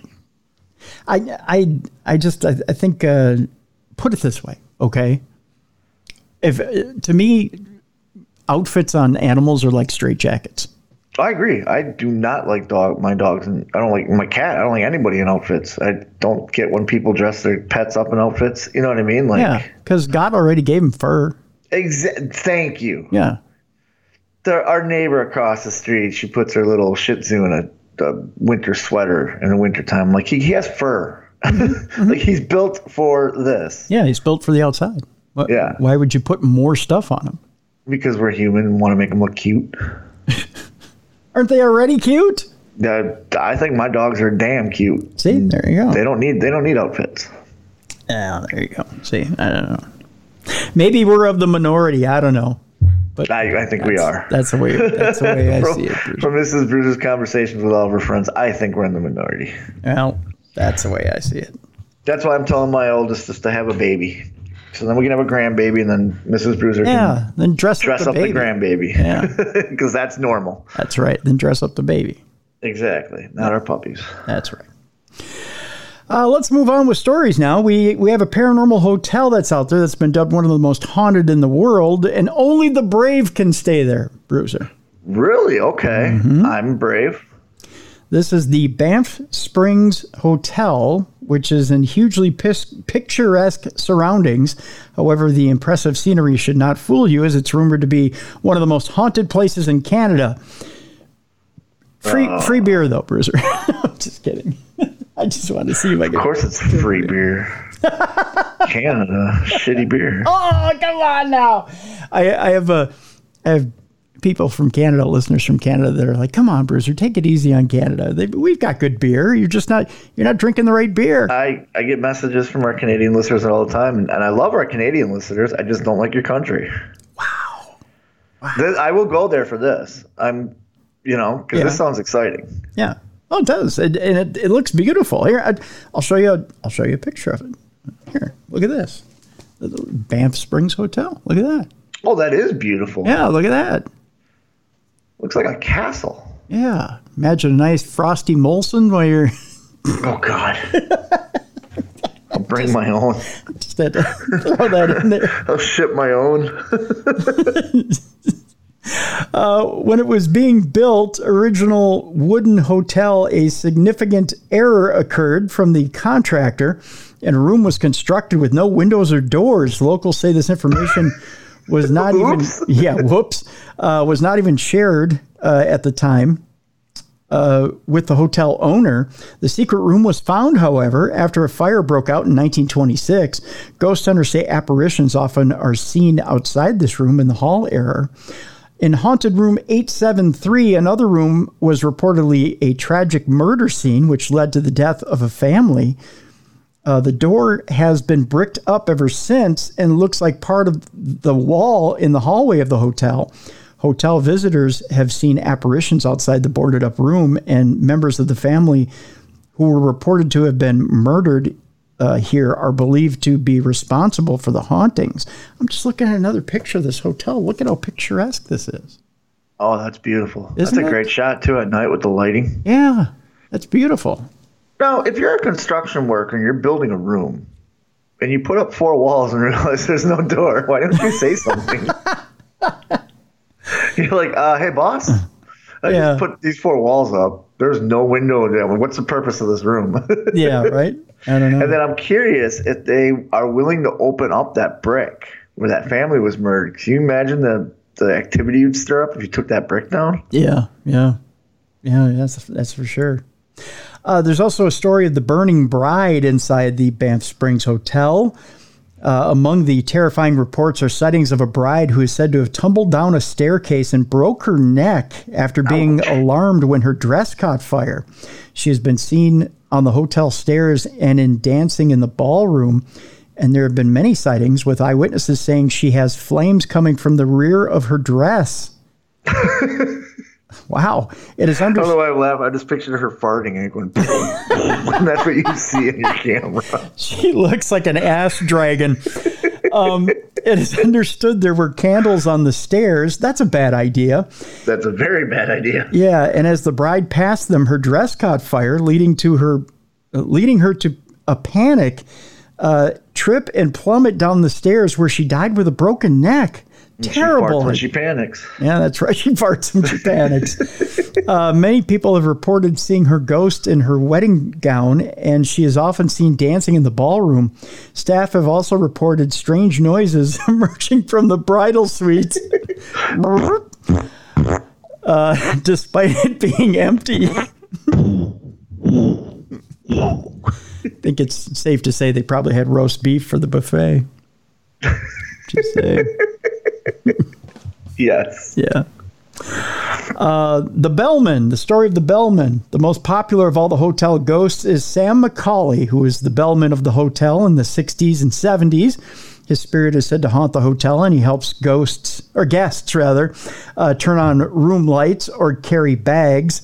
However, not much is known about how or where he died. The ninth floor is one of his favorite spots, but it is said he will vanish if you try to start a conversation or try to tip him. Oh, well, okay. That's You can help me convenient. I, I don't have to tip them. Sweet. Yeah, that's that's don't have to talk to them or tip them. This is like perfect. That's great. I like that. Uh, other hauntings in the Banff Springs Hotel, an apparition or uh, of a bartender has also been seen by staff and guests as well, and tells them that they have drunk too much, and suggests it's best if they go to bed. Okay. Yeah. I, I would love to get cut off by a ghost. The most impressive ghost, which has been seen at the hotel, is said to be a headless man who plays the bagpipes, which is said to be a terrifying sight never to be forgotten. well, yeah, because how is he filling the bagpipes? Right. Sticking in his neck hole? I guess. Now, how would you like to be uh, half in the bag and see a headless man playing bagpipes, and then you have to try and figure that out? Oh, that would be terrifying. like I would, that would, actually would be terrifying. I would probably spend the rest of the night trying to figure out how he's inflating the bagpipes. I'd probably lose my buzz. Oh yeah, I would too. I'd instantly sober. But thank God the ghost bartender already cut me off. I'd be like, "Hey, fella, how are you doing that?" Gee, I was in the ballroom watching the dancing farting bride light up the whole ballroom. So then the bartender cuts me off because I've had too much of drinking. I should go to mm-hmm. bed. And while I was going to bed, the ghost was taking my luggage up Yep. and I heard the bagpipes playing and I saw this guy and I'm like, how are you doing that? Hey, do you think you can play the, the bagpipes while the ass dragon blows fire? Play Freebird! Freebird! Play Freebird! play Freebird. You know Freebird? Can you play that in Canada, or do you have to play a Canadian song right after? Play, play Rush! Play Play, Rush. Ru- play Rush! Geddy Lee, Geddy Lee, Geddy Lee. Bryan Adams, we love him! Bryan Adams. Summer of 69. Don't don't play Celine Dion. That's too much. don't no no. no no. The bride doesn't like Celine Dion. Oh, you know what? Play My Fart Will Go On for the bride. You get to go for a dinner and a show, Yeah. a light show. A light show, yeah. Uh, we have a more entertaining ghost in Scotland. Oh, okay. Yeah. More entertaining than a fart, fired farting ghost. Yeah, yeah, yeah. Uh, this one is a foul-mouthed Scottish ghost heard talking in a 900-year-old fortress near Hadrian's Wall. Okay, I Yeah. foul mouth ghosts are great. Yeah, I mean they're not fart and fire, but they're No. Yeah. Uh, Tony Ferguson visited Carlisle Castle with his team of ghoul hunters and says he was left spooked by the eerie voices he claims to have heard in the 900 year old fortress. A paranormal expert claims to have heard ghosts swearing in Scottish accents, which is the coolest thing ever. Yeah, it is. Yeah. Fucking A, I tell you. Oh, look at these fucking douches. Uh, while they were visiting a 931 year old fortress near Hadrian's Wall, uh, Tony Ferguson visited Carlisle Castle with his team. That's Of, not the most Scottish name you've ever heard, too. what's that? Tony Ferguson. Oh, it is. Yeah, it's pretty darn close. Tony, you stepped in shite. You fucking baller.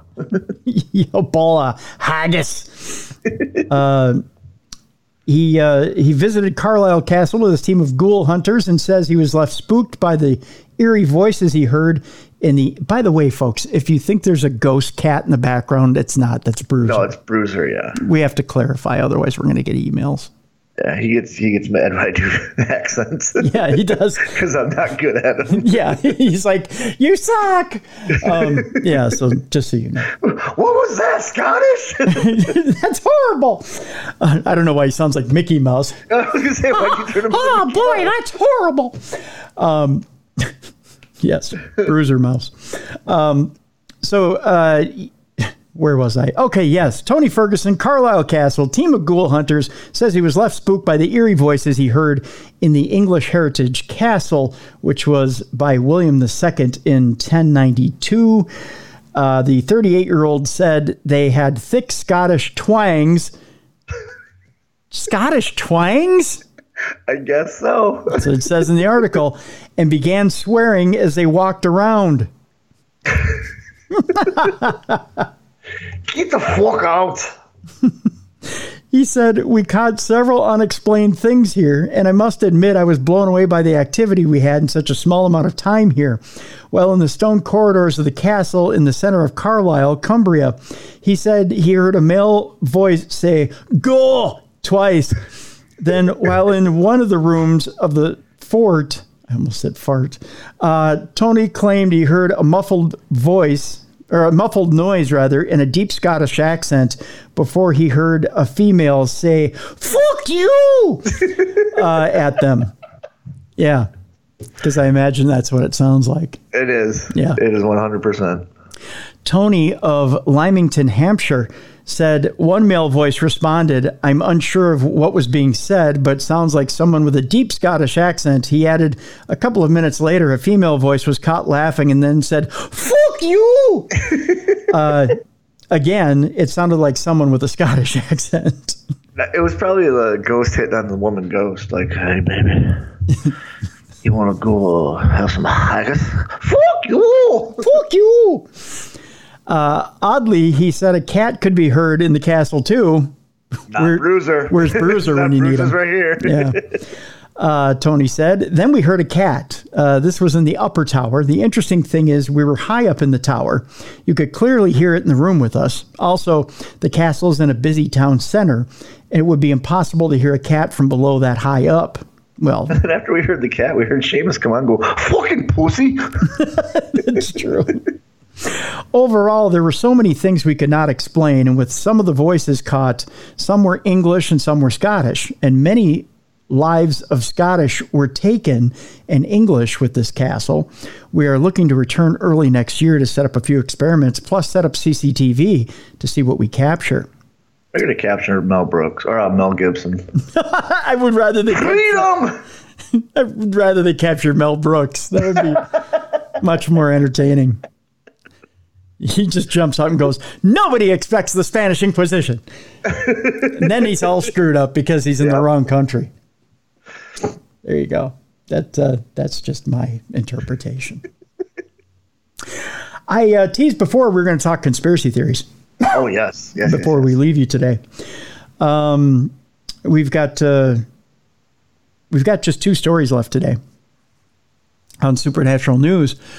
Um, this has to do with a Secret Service agent who was with JFK on the day of his assassination, and he breaks his silence with the claim that blows up the magic bullet theory and suggests that there was more than one shooter. Okay. 88 year old Paul Landis is an ex Secret Service agent and he's breaking his silence after 60 years. Uh, he was present at President John F. Kennedy's assassination. He's come forward with a new claim that would debunk the magic bullet theory and raises questions about whether there was a second shooter. 88 year old Paul Landis broke his silence last week, nearly 60 years after Kennedy was shot dead in a motorcade passing through Dallas, to share his bombshell recollection with the New York Times. Landis, who in 1963 was a young Secret Service agent, uh, assigned to protect First Lady Jacqueline Kennedy, said that in the chaos following the shooting, he picked up a nearly pristine bullet sitting on top of the back seat of the open limousine. It was just behind where Kennedy was sitting when he was killed, he says. Landis said he took the projectile and placed it on the president's hospital stretcher to preserve it for the autopsy investigators. That bullet, the first piece of evidence logged in the murder investigation, has for six, uh, six decades, careful, uh, been said to have been found on the stretcher of Texas Governor John Connally and was hypothesized to have fallen free from a wound to his thigh. Oh, okay. Okay. He was the one in the front seat, right? Um, we'll find out here. Yeah. Uh, Landis thinks the bullet may have rolled onto Connally's stretcher from Kennedy's while they were next to each other.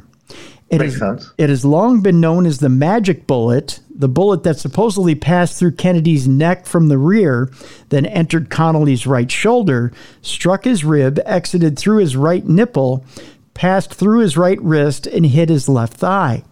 But Landis's assertion that it had actually exited Kennedy in his Cadillac could lay waste to the magic bullet theory and bolster the claim that Lee Harvey Oswald did not operate alone on the day of the murder. According to the official finding of the Warren Commission, Kennedy was killed by a lone gunman, which is Lee Harvey Oswald, who fired three shots at the motorcade from the sixth floor of the Texas School Book Depository uh, with a six and a half millimeter. Is it? A, it's a Mannlicher Carcano uh, rifle. But Right. According to the report, one of the shots missed the motorcade, another was the magic bullet that struck both Kennedy and Connally, and the final round fatally struck Kennedy in the head. Now, Landis says that he believes the bullet he retrieved from the limo may have been undercharged and dislodged from a shallow wound in the president's back, falling back onto the limousine seat when the fatal shot struck his head. He theorizes that after he placed the bullet on Kennedy's stretcher, it may have fallen onto Connally's stretcher when they were jostled together. It it's also possible that the hospital staffer who found the bullet and handed it over to the Secret Service misidentified which stretcher it came from, or that his account was mangled by investigators. The bullet, which had been fired but was nearly fully intact, was positively matched to Oswald's uh, Mannlicher Carcano through ballistics analysis.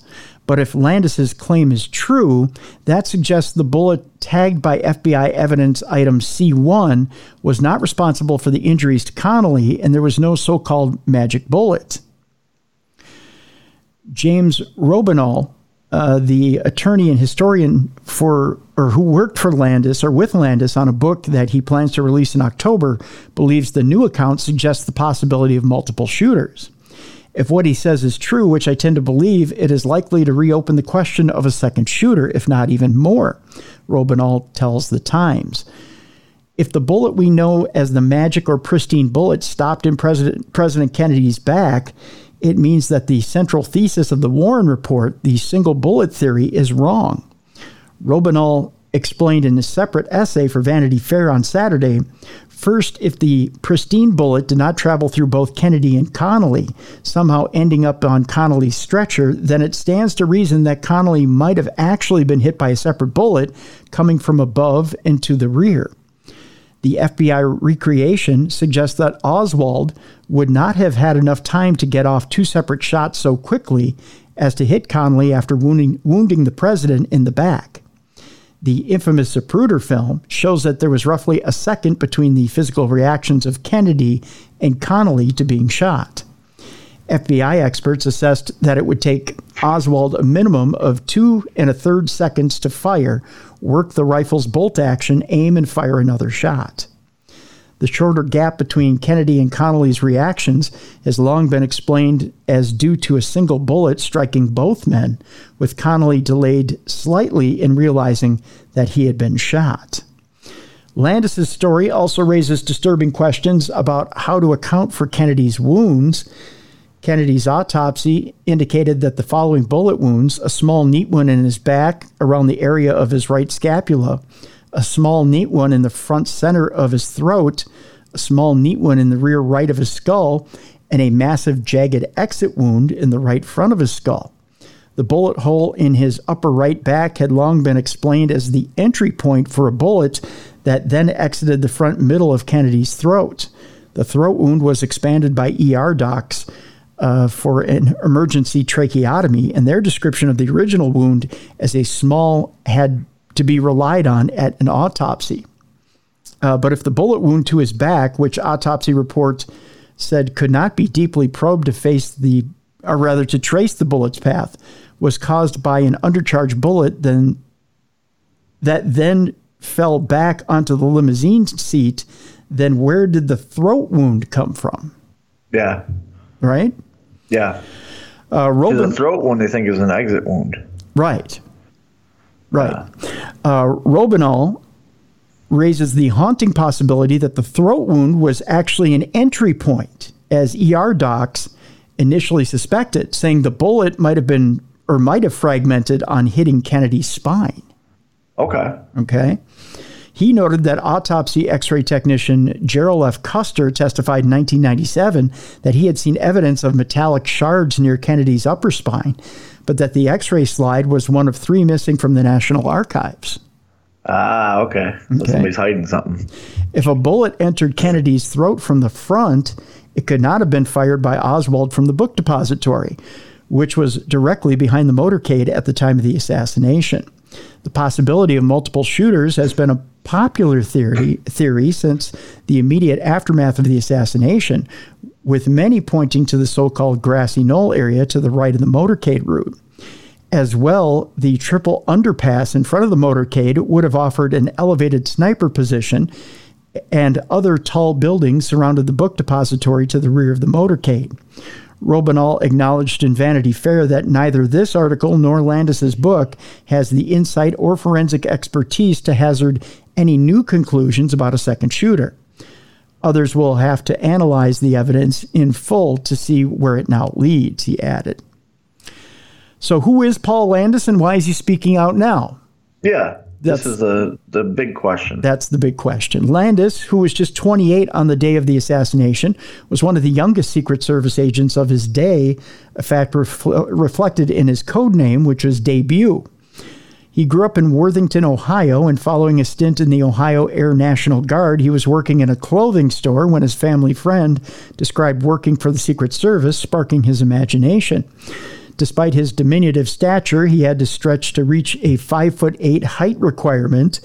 Uh, Landis joined the elite agency in 1959 and worked out of the Cincinnati office for several years, investigating check fraud and counterfeiters. He joined the Presidential Protective Squad during the Eisenhower administration, when he was assigned to watch over the president's grandchildren. When Kennedy took office, Landis was tasked with guarding his children, and later First Lady Jacqueline Kennedy, traveling with her to trips to Italy in 1962 and Greece in October of 1963. He was in Dallas on that fateful November day because Jacqueline had traveled to Texas with the president for a trip that marked the informal start of his campaign for reelection. Landis was standing on the running board of the car immediately behind the president's limousine when the fatal shots were fired, according to the Times. He heard the first shot and looked over his right shoulder in the direction of the sound. Looking back to the president, he saw Kennedy raising his arms, evidently hit. As his partner Clint Hill sprinted toward the limo, he heard a louder second shot, then a third, he told the Times, the fatal shot that struck Kennedy's head. He was haunted by the day, the president's head exploding. I could not shake that vision, he told the Times. Whatever I was doing, that's all I was thinking about. Traumatized by the assassination, Landis quit the Secret Service six months later and returned to Ohio. He never testified to the Warren Commission, and his two written statements immediately after the shooting do not mention finding a bullet. They differ in other aspects from his recolle- recollection now as well. After the shooting, Landis said he only heard two shots. Landis said that for years he tried to put the assassination out of his mind and did not read about it. He never doubted that Oswald was a lone gunman. He claims now that he did not realize his experience differed from the findings of the Warren Commission, the investigation established by President Lyndon B. Johnson. That changed in 2014 when he finally read a book about the assassination that a friend had given him called Six Seconds in Dallas. The 1967 book argued that there were multiple shooters. Learning that the official account of where the pristine bullet was found was flawed, Landis emailed his own partner Hill, who replied, warning of many ramifications for speaking out, according to the Times. Landis grappled with his conscience and finally decided to write a book, which is due for release on October 10th, entitled The Final Witness. There's no goal at this point, he told the Times of his reason for speaking out. I just think it had been long enough that I needed to tell my story. He declined to tell the newspaper that he now believes there was a second shooter, saying only that he is now uncertain. At this point, I'm beginning to doubt myself, he said. Now I begin to wonder.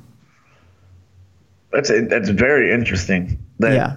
he wasn't interviewed. You know what I mean? Like uh, you'd want to interview everybody that was on the scene. And I get that if you set the bullet on Kennedy's stretcher, there's a lot of chaos going on. That bullet's not going to stay there. You Right, know, right. the way they're moving them. Right. Well, it sounds like he put it there and he notified somebody. But in the chaos, like you said, it gets shuffled about. Yeah, because it, it's not. We've seen chaos. You know, everyone's seen the video. It turns into complete chaos once Kennedy's hit. You know, But when And- you know, hindsight is twenty twenty, Bruiser. And in that in that case, wouldn't you as an agent secure that bullet and say, I found this bullet behind President Kennedy. And here's exactly where I found it.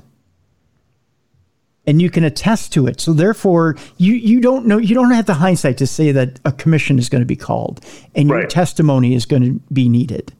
But you can grab that pristine bullet and bring it to a superior and say, I found this bullet in this particular spot. Put it in a bag for evidence. Well, we don't know what was happening though because his his detail was Jacqueline. Mm-hmm. Kennedy goes down. He sees the bullet. He puts the bullet on the, the stretcher. He might have been called away because they were trying to get Jack Jacqueline to safety. Right. So his primary concern isn't that bullet at that point in time. His primary concern is protecting her. True. True. So, in a perfect world, yes, he would find a supervisor and do all that. But I think in the world of chaos, he was setting it down because he did say something to somebody. Yes. But I think it might have been in passing because he was being pulled to her to get her to safety. Yeah. Because if you watch, she was she was. If you watch the video when Kennedy gets hit, and part of his brain goes in the trunk, she climbs out, grabs the brain, and pulls it back. Yeah. So like that that, that would traumatize anybody. Now here's a young wife watching her husband brains basically get splattered everywhere. Plus now you're you're the government. You're like, hey, we have to protect the first ladies. You know, the governor's down, the president's down. We have to do everything we can to protect her. Of course, he's just gonna put whatever he can down and go. I if I was him, I would have put it in my pocket and gone and done my thing. And then later followed protocol. Oh, this was on here. You know what I mean? Yeah. Yeah. I don't know why he didn't do that. Again, I, we weren't there. We don't know what his mindset was. We don't know the chaos that was going on. But I think it does, him saying this does open up to the fact there could be a second shooter. Because I've always thought Kennedy wasn't the only target. I think the governor was also a target. Why do you say that? Why do you think the governor was also a target? because he was a big supporter of Kennedy and in, and in Kennedy's things. And if you go back to like how he helped Kennedy and he was promised all these different things from the Kennedy administration, uh, that'd make me a target. You know what I mean? Kennedy, we have to get rid of Kennedy and we got to get rid of his, his supporters. Because if you think about it, after the, as years go on, you know, his brother dies, all these other people die. You know what I mean? Like mm-hmm. it all centers around JFK he he was the primary target, but I think the governor or Jacqueline could have been the second target. and the governor was just in the spot where he was sitting. She couldn't get hit.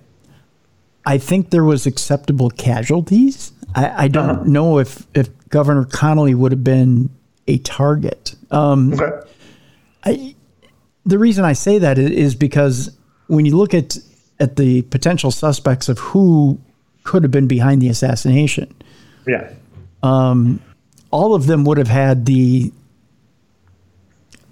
and even when you talk about Robert F. Kennedy, um, when you when you when you think of who would potentially want them out of the way, you have you, of course you have your main target, and then you have acceptable casualties of who who could be killed.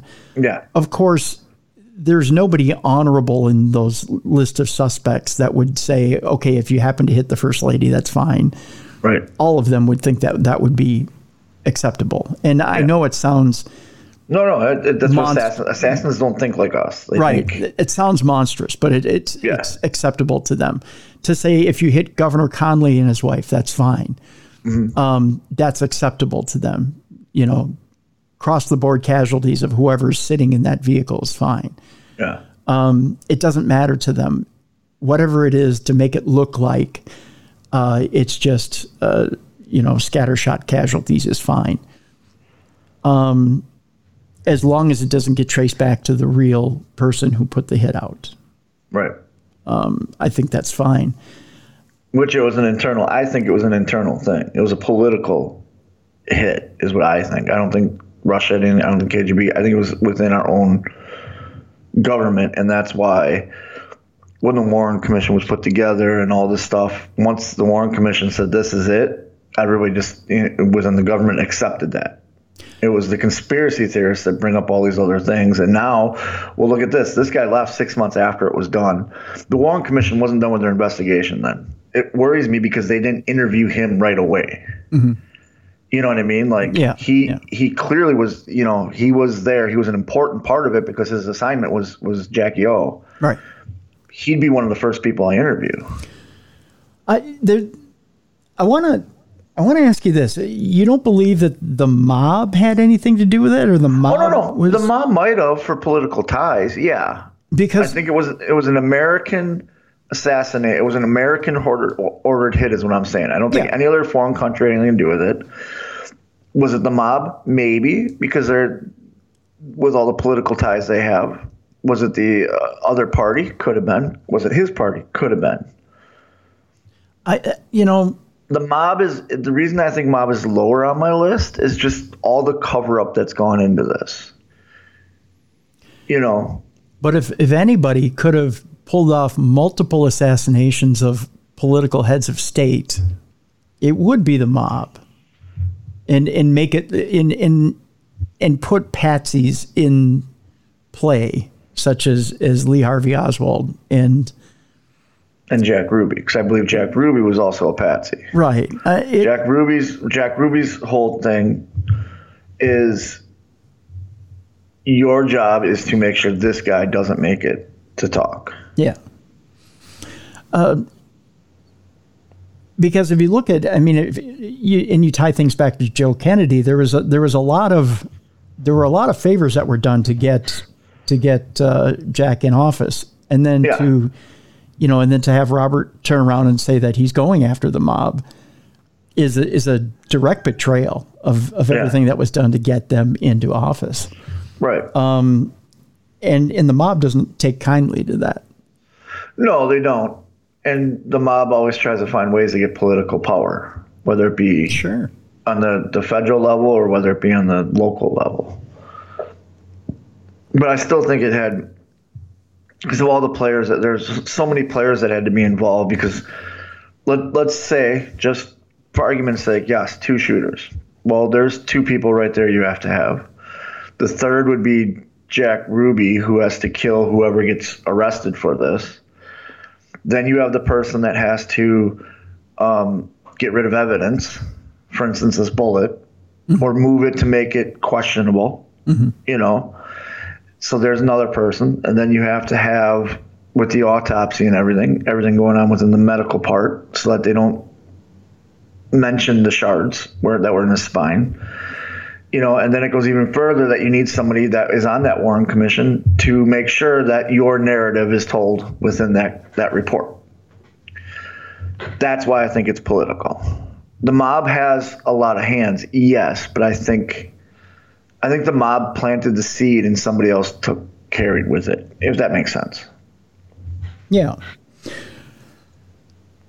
And I think it does go back to the the fact they were they were turned they were double crossed mm-hmm. by the Kennedys, but the mob knew they needed more, so they went to whoever enemies they had within the politics and said, "Hey, we have a common enemy. What we have an idea of how to take care of this. We just need the people." I hear you. I hear you. Um, I don't know. You know, I it's. I think we're all going to be long dead before any of this comes comes to fruition, or, or any of it comes out that that makes a, a, even a little bit of sense. I mean, there's Yeah. been so much that's been redacted or lost to time. Yeah. Um, You know, the the it's interesting. I, I'm trying to remember the name of the guest we had on that at one time was a conspiracy theory believer, and has now become an extreme skeptic and says no, he believes in the um, he believes in the theory that that it was just Lee Harvey Oswald was a single gunman. Um, I'm, oh, I'm trying to remember the name of the guest we had on True Crime Tuesday, and he he cites that everything is thorough with the Warren Commission. That if you read the Warren Commission's findings, they are quite thorough, and and if you read it from beginning to end, um, you'll find that everything there it, it comes out in the wash. Yeah. I, I I'm not so sure. You know, I, I don't think that's the case. No, I, I think uh, I think JFK had made plenty of, of enemies. Were in in areas that were, you know, you didn't want to make enemies, um, right. and and he, And, and the reason too, I think it, it goes into the, the politics is you go back to Lincoln's assassination. You know, it, that was run by a completely separate his, his his enemies within office. I believe ordered that. You know what I mean? Mm-hmm. And then you go through all the years that presidents have assassinations, and you come up to the Reagan assassination, where I don't think the Reagan assassination had anything to do with politics. I firmly believe that he was crazy you know, mm-hmm. because the way the, the assassination attempt was done. Yeah. Because it wasn't well planned, it wasn't no, thought out. no, it was sloppy. Yeah, But if you go to the, the JFK assassination, like, let's just go with the Warren report. Oswald planned that down to a T. yeah, You know what I mean? Yeah. And now if we go the conspiracy theory side with two shooters, whoever planned the assassination planned it down to a T also, and then was able to move on the fly because this guy is now coming out. Here we are, 2023, and he's saying, "No, I found this bullet here. I put it here. It ended up here." yeah, You know, yeah.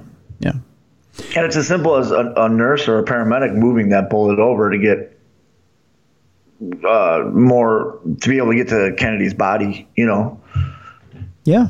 Well, and on top of that, it, it's it's little things like you know, there's a medic that says, "Well, I I swear I saw metal shards in the front of the throat." yep. You know, I I know that wasn't an exit wound. I know it was an entry wound. Um, but you know, all of a sudden these these films that were taken are, are gone. You know, and and little little pieces of brain matter are gone, or there's there's certain things that are gone that that you know we know we did. Yeah. You know, we know we did this. there was always bringing the question why did they give him a tracheotomy he was shot in the back of the head and in the throat you don't need to do the tracheotomy you know there you could go below Yeah. you know he was basically dead after that third shot you know Yeah. Yeah. so why would they cut open a, a known wound that they need to f- do an aut- you know what i mean because there's Right. going to be an autopsy Right. so right. yeah it's it like you said we won't know the truth till we're long dead Yeah, and and it it'll be interesting to see if if that generation even cares at that point. Um, That's the other thing too. Is it what? Okay, so what if it does come out? Yes, there's two shooters. The second shooter was this. This is the people that ordered it. Does it change anything? that's a good question. You know, when when everyone is is long dead, and and does it change? Does it change anything as far as history goes? Exactly. And and does it change the way anything is done at that point? Exactly, because after he died, they obviously changed a lot of stuff when it comes to security for our presidents. Mm-hmm. You know what I mean? Yeah. Yeah, I don't That's know. like that's like people that said 9/11 was a the conspiracy theory. Okay, well, if it comes out with that, does it change anything? You know, and I'm not saying that's that's another, you know, God, that'll be another 60, 70 years before anything comes out on that. You know what I mean? Mm-hmm. Because that our generation will be gone by then. Mm-hmm. yeah, I, I, I, I don't know. It, it you know, it, in in our lifetime, yes, it changes things. And yes. even in in but but you know it's interesting you know what's interesting is is when when everything came up again for the anniversary of, of 9-11 you're starting to see the reports on tv now that there's a whole new generation that didn't live through 9-11 mm-hmm. and they're now learning about it in school and they just have the blank look Yep. like they can't relate to it. They don't to them it's they they've never lived they've never lived in a world where terrorism wasn't a thing. My two younger daughters, they they were born after 9/11, so they have no idea. They know it was a tragic day, and like they they learn about it, but they don't understand why it affects me the way it affects me, or why you know. Yeah. And, but that's my grandfather used to say you could every generation has that giant moment. So you can go back to the my grandfather's generation. That mm-hmm. giant moment was was pearl harbor. Mm-hmm. When pearl harbor was attacked that was the world war ii generation. Mm-hmm. You go to you know the generation after that it was the kennedy assassination. Then you come to our generation it was 9-11 it's a scary what's this next generation's moment going to be you know what i mean that's scary to think of Right. Right, exactly. And and the moments don't get smaller. They get bigger. no yeah and and they get more catastrophic and that's that's that's the scary thing is it they keep getting bigger they keep getting more catastrophic and they end up tearing down society as a result and Yep. and that's that's what that's what's scary. That's what's scary about the entire thing. Well, uh, let's move on. I, I I've got two more stories here. I, I pulled a second story here uh, for the end of the program. This uh, next story is about an unusual creature found in Brazil that is the world's first known fox dog hybrid.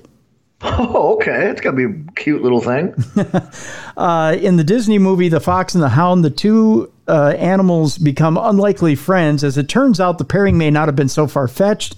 A dog dog fox hybrid was recently discovered in Brazil, and it's believed to be the first known crossbreed between the two creatures. The strange looking canine was found after it was run over by a car in 2021. oh that's sad Yeah. hopefully had some offspring Yeah, it was rushed to a hospital in Rio Grande do Sul, uh, the country's southernmost state, where it stumped veterinarians who did not know what to make of it. The black pointy eared animal displayed unusual characteristics, appearing neither t- fully wild or fully domestic. I have a picture of it right here, Bruiser, so you can take a look. That's what it looks like. it looks like a dingo the dingo ate my baby Dingo ate my baby. Um, it was not as docile as a dog, but it also lacked the aggressiveness expected of a wild canid well handled. Uh, Flavia Ferrari, a conservationist, told the Telegraph. Intrigued, researchers ran a series of tests in order to identify the animal's genetic makeup. They determined that it was a hybrid between a pampas fox, a fox native to South America, and a domestic dog, according to a study published on August 3rd in the journal Animals. To our knowledge, this represents the first documented case of hybridization between these two species. The discovery implies that although these species diverged about 6.7 million years ago and belong to a different uh, genera, uh, they might still produce viable hybrids, according to researchers. The hybrid has been called a dogxim, which is a combination of dog and a Graxaim do Campo, which is the Portuguese name for the Pampas fox, according to the Telegraph. The animal died earlier this year of an unspecified cause. oh Yeah. Hopefully like i said hopefully there's more out there Yeah, hopefully there is. Um, by the way, there's other uh, species that are crossed like that. Mules, by the by the way, are a cross between donkeys and horses. And, Yep, and they're um, sterile. yeah, and ligers are a cross between lions and tigers. Yep, and they're sterile also. Yeah. So there you go. Two two examples of hybrids that are out there. So, uh, and finally, uh, I know that uh, summer is coming to a close. I actually got uh, I got called to task by a listener who said that it's not fall yet, Tim. When I said it was a beautiful fall morning, you know what? Here's why I consider it fall, Bruiser. The Vikings are playing. It's uh, no longer 90 degrees outside. Labor Day has passed. The kids are in school. Okay. It's fall. Yeah, I agree. Yeah. But, you know, but I got called on the carpet. It's summer, Tim, because it's on the calendar, it's still summer. yeah, don't well, weather states otherwise. Yeah, the weather states otherwise. I ain't sweating my balls off, and it doesn't feel like I'm residing in Satan's taint. exactly. So there you go. Um, I'm trying to bring up this story here about this uh, world record peach, but you know what? Doesn't want to come up. Anyways, I don't know. Well, world record peach. Okay, cool. Yeah, So it's James and the Giant Peach. James and the Giant Peach. Uh, I was trying to bring it up here, but it. Uh, you know what she said? She doesn't want to show her peach. She ain't gonna. You know what? If she doesn't want to show it, she doesn't have to. It's her prerogative. That's what Bobby Brown said, and then he got arrested. For for looking at someone's peach illegally. There's a there's a rumor about Bobby Brown. Yeah. Oh, here it is. Okay, so Colorado Orchard's 2.02 pound peach might be a new oh. world record. Damn. That's It's a big- big old peach. A Colorado orchard owner says he believes that a 2.03 pound peach grown on one of his trees might be a new Guinness World Record. Brian Cox, owner of Black Bear Orchards in Palisade, uh, said some of his workers discovered the unusually large peach earlier this week. And his wife said, "Thank you." He said, We made a contest with the guys, so the guys were flagging the biggest peaches that they were finding, writing their names on them. And again, his wife said, "Thank you." Thank you. Uh, the prizes were $1,000 for the guy and $1,000 for the crew. I believe they used to do this at Van Halen concerts. Yeah. Uh, the peach weighed in at 2.02 pounds, which Cox soon discovered was considerably larger than the current Guinness World Record of 1.75 pounds. Cox said, My girlfriend was looking into the Guinness Book of World Records page and realized that we'd been breaking the record for years and we just didn't realize it. Cox's peach was beating the world record, huh? Yeah. Honey, we're, we're world record holders. You got the biggest peach, baby. Twerk that, baby. Yep. I'm gonna go twerk the field, baby. Here's a picture of him holding the peach. Oh, and the fruit too. Yeah, and the fruit. Yeah. It's kind of underwhelming when they with the three of them standing there because they're all so tall. Yeah, yeah. Like they should have put it next to like a, a normal peach. Yeah, yeah, but yeah, and they- they're they're they've got their hands all over it, so you can't really see it. Well, I love too that she has no idea what to do with her left hand. Yeah, She's like, "What do I do with my hands?" The other guy's got his hand on the peach uh, you know. and the fruit. Yep. there you go. so that'll do it for today on the big show. Tomorrow, Adam Berry.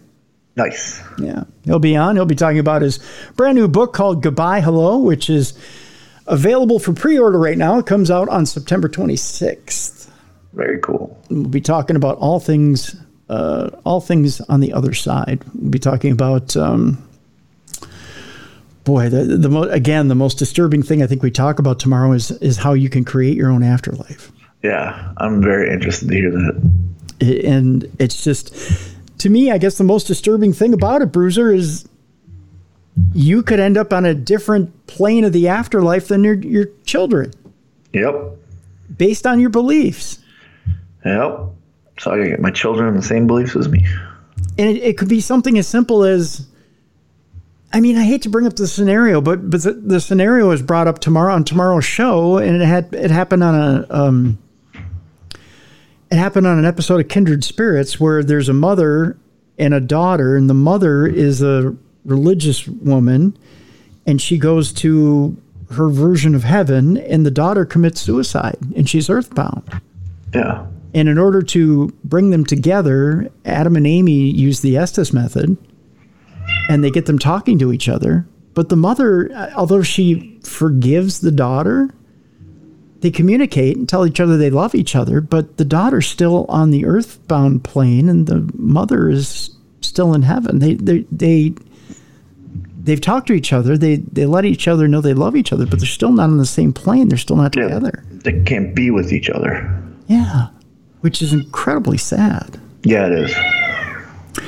I, you know, there, there's, I don't know. So we, I mean, we go through a lot of deep stuff tomorrow. It's a very good show, very good show. I encourage you to to tune in and check it out. Um, but there's a lot of deep stuff there. Dream visitations, um, uh, a lot of things about different cases uh, he's been on. His his um, his um, history with TAPS. We talked about his history with TAPS and ghost hunters. Okay. Um, a lot of good stuff. A lot of good stuff tomorrow. So Very excited to hear it. yeah. So Adam Berry on tomorrow's show here on Darkness Radio. What you got going on this weekend? Uh, just training the youth of uh, America to professional wrestle. It's uh, amlwrestling.com slash training if you want to come out and get trained by me. And, uh, you know? I'm going to have some barbecue this weekend. Hey, there you go. Yeah, yeah. And then I'm going to conquer that elliptical. I uh, I had me some Jelly Bean and Julius last weekend.